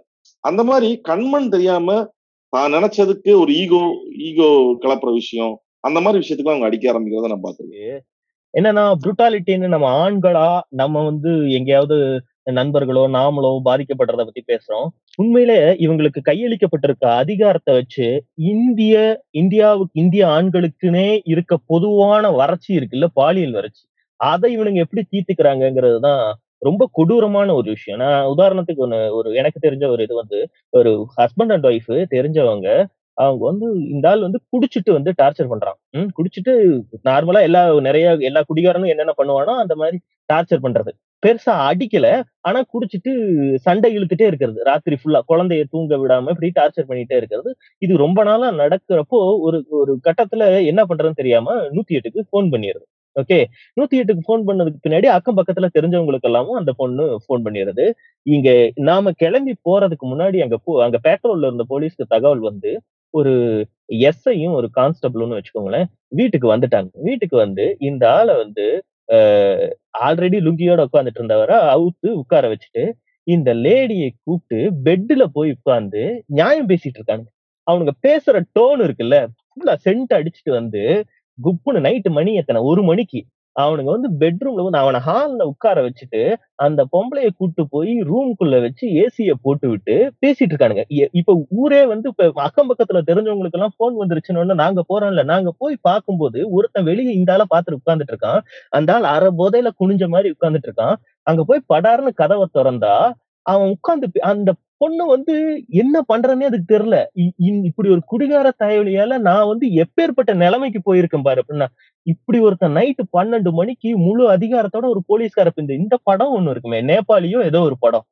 அந்த மாதிரி ஒரு சீன் அது. அது பார்க்கவே கொடூரமாயிருச்சு. அந்த லேடி வந்து நைட் பன்னெண்டு மணிக்கு பா- வெறும் நைட்டி அது அழுது அழுது உடம்பெல்லாம் நனைஞ்சிருக்கு. இவன் வந்து கிட்டத்தட்ட லிட்டரலா தோலை தொட்டு பேப்பர் இந்த சமாதானப்படுத்துறேங்கிற பேர்ல இது பண்ணிட்டு இருக்கான். இதுக்கு ஒருத்தன் வெளியில இருந்து காவல் இருக்கான். இது வந்து இந்த ரெண்டு பேர் மட்டும் இப்படியான ஆட்கள்னு இல்ல. ஒட்டு மொத்தமாவே இவனுங்க கையில அதிகாரம் இருக்கு நம்மள எவனும் கேள்வி கேட்க முடியாதுங்கிற நிலைமை வர்றப்போ இவனுங்க வந்து பெண்கள் மேல எடுத்துக்கிற அட்வான்டேஜ் இருக்குல்ல. அது ரொம்ப ரொம்ப கொடூரமானது. இது ரொம்ப கொடூரமா போனதாலதான் மகளிர் காவல் நிலையம் அனைத்து மகளிர் காவல் நிலையம்னே ஒண்ணு உருவாக்கப்பட்டு இது மொத்தமும் இந்த மாதிரி இது பேர் என்ன? குடும்ப வன்முறைகளை எல்லாத்தையும் அந்த சைடு திருப்பி விடுறதுக்கு காரணமே வந்து இதுதான். இது இதுல பயங்கரமா அட்வான்டேஜ் எடுக்கிற வேலைகள்லாம் நிறைய அவனுங்க பண்ணியிருக்கானுங்க. இது இது இது இவங்க மட்டும் இல்ல போலீஸ் ஸ்டேஷனுக்குள்ள பெண்கள் வேலை செய்யறாங்கல்ல கீழ் லெவல்ல அங்க வந்து அவங்களால பாதுகாப்பா நீங்க இருக்கவே முடியாது. ஒருவேளை உங்களுக்கு ஹஸ்பண்ட் இருந்து அவன் கொஞ்சம் வலுவான ஆளா இருந்தால் மட்டும்தான் உங்களை வந்து தனியா பார்ப்பாங்க. அப்படியே இல்லைட்டானாலும் ஒரு லேடி வந்து குடும்ப கஷ்டத்துக்காகவும் இதுக்கும் தான் வந்து ஒரு லோயர் கிரேட் போலீஸ் ஆபீசரா வேலைக்கு வருவாங்க இல்லையா? அவங்களோட அவங்க வந்து அந்த ஸ்டேஷனுக்குள்ளேயே ஒருத்தரோட நீங்க நெருங்கின தொடர்புல இல்லாட்டி எல்லாரும் மூலமாவும் நீங்க சுரண்டப்படுவீங்கிற நிலைமையில தான் வந்து இந்த காவல்துறைங்கிற சிஸ்டமே இயங்கிட்டு இருக்கு. இந்த ஜெயராஜ் ஃபெலிக்ஸ்ல வந்து கவர்மெண்ட் ஆக்ஷன் எடுதோ இல்லையோ பட் பொதுமக்கள் மத்தியில் ஒரு அதிர்வலை கண்டிப்பாக ஏற்படுது. ஏன்னா என்னோட வாட்ஸ்அப் குரூப்பில் கூட பாலிடிக்ஸ்லாம் டிஸ்கஸ் பண்ணாத வாட்ஸ்அப்பில் குரூப்பில் கூட இந்த சேஞ்ச் டாட் ஓஆர்ஜியில் வந்து பெட்டிஷன் சைன் பண்ணி வாட்ஸ்அப் குரூப்பில் அனுப்புகிறாங்க நீங்களும் சைன் பண்ணுங்கன்னு. ஸோ முன்னாடியே நம்ம சொன்ன அதே பாயிண்ட் தான். நமக்கு இதுக்கு நடக்கிறதுக்கு வாய்ப்பு இருக்குன்னு ஒரு மக்களுக்கு ஒரு பயம் வர ஆரம்பிச்சிருச்சு. ஸோ கண்டிப்பாக இது வந்து ஒரு மற்ற கேஸ் மாதிரி இல்லாமல் இது கண்டிப்பாக இது வந்து மக்கள்கிட்ட ஒரு பெரிய அதிர்வலை ஏற்படுத்தின்னு தான் நான் நினைக்கிறேன். அதுதான் சொல்றேன். ஒரு மெயின் ஸ்ட்ரீம் அரசியல்வாதி நான் முன்னமே சொன்ன மாதிரி மெயின் ஸ்ட்ரீம் அரசியல்வாதி கிட்ட இருந்து இந்த மாதிரி போலீஸ் புருட்டாலிட்டியை நார்மலைஸ் பண்ணக்கூடாது. எந்த சின்ன விஷயமா இருந்தாலும் தப்புனா தப்புன்னு பேசணுங்கிற ஒரு இடத்துல அந்த விவாதம் தொடங்கிடுச்சுனாலே இது கொஞ்சம் கொஞ்சமா நீங்க சொன்ன மாதிரி உங்களுடைய எலைட் ஆட்களுடைய வாட்ஸ்அப் குரூப்ல கூட இதை பத்தி பேசுறாங்கிற பொழுது அது தொடர்ந்து நல்ல விதமா தான் போகும்னு பாக்குறேன் அது வந்து இந்த இந்த குற்றத்துக்கான நியாயம் கிடைக்குதோ கிடைக்கலங்கிறது ரெண்டாவது என்னை பொறுத்த வரைக்கும் பர்சனலா இதை வந்து அவங்களை காப்பாத்த தான் பார்ப்பாங்க. இதுக்கு சம்பந்தப்பட்ட குற்றவாளிகளை அரசாங்கமும் சிஸ்டமும் காப்பாற்றதான் பார்க்கும். ஆனா பொதுமக்கள் மத்தியில இது தப்பு. இதுக்கப்புறம் இன்னொரு தடவை கை கால் முறிச்சு விடும்போது அதை கொண்டாடக்கூடாதுங்கிற ஒரு தாட் ப்ராசஸ் வந்துச்சுனாலே அதுவே ஒரு முக்கியமான முன்னகர்வுன்னு தான் நான் பார்ப்பேன். இப்ப நீங்க சொல்ற மாதிரி இது வந்து மிடில் கிளாஸ் மேல கை வச்சிருக்காங்க. மிடில் கிளாஸ் கிட்ட ஒரு விவாதமா ஆரம்பிச்சு இன்னைக்கு வந்து அது ஒரு எலைட் குரூப்பாக்கும் போயிருக்கு. இப்ப பாத்தீங்கன்னா ரொம்ப லேட்டா தான் வந்து இப்போ நீங்க சொல்ற செலிபிரிட்டிஸ் வந்து அவங்க உள்ள வந்து இது ஒரு brutality justice for this person அப்படிங்கிற மாதிரி அவங்க பேச ஆரம்பிச்சதே வந்து ரொம்ப லேட்டாக தான் அவங்க ஆரம்பிச்சிருக்காங்க. ஸோ இது எப்போ மிடில் கிளாஸையும் எலைட் சமூகத்தையும் கைவிக்கிற ஒரு விஷயமா போச்சோ இது ஒரு சமூக பிரச்சனையா இல்லை சமூகம் சார்ந்த ஒரு கான்வர்சேஷனா வளரும் போது இந்த கான்வர்சேஷன் சார்ந்து நீங்க சொன்ன சினிமாவில் மாற்றங்கள் வரும்போது சினிமாவிலையும் வந்து அந்த போலீஸ் புட்டாலிட்டிங்கிறத கம்மி பண்ணி அந்த மனித உரிமைக்கான நியாயத்தை வந்து மனித உரிமை அதிகாரிகளுக்கான நியாயத்தை வந்து அவங்க பெருசா காட்டும் போது இது அதை நோக்கி போகும் இதுக்கு ஒரு பெரிய கான்வர்சேஷன் ஸ்டார்டரா இருக்கும் அப்படிங்கிற மாதிரி தான் நான் அந்த சுச்சுவேஷனை பாக்குறேன் புட்டாலிட்டி கொலை பண்ற அளவுக்குன்னு இல்லை. சாதாரணமா நிப்பாட்டி ஒரு ஒரு சாதாரண இன்சூரன்ஸ் பிரச்சனைக்கு வந்து அவனை கை நீட்டி அடிக்கிறது தாண்டி கை நீட்டி அடிக்கிறதே தப்பு தான். அந்த சாதாரண ஒரு சின்ன பிரச்சனையை வந்து போலீஸ் புட்டாலிட்டி நம்ம ஒத்துக்க ஆரம்பிச்சாதான் பெரிய பிரச்சனையை வந்து சால்வ் ஆகும் அப்படின்னு தான் நான் பாக்குறேன்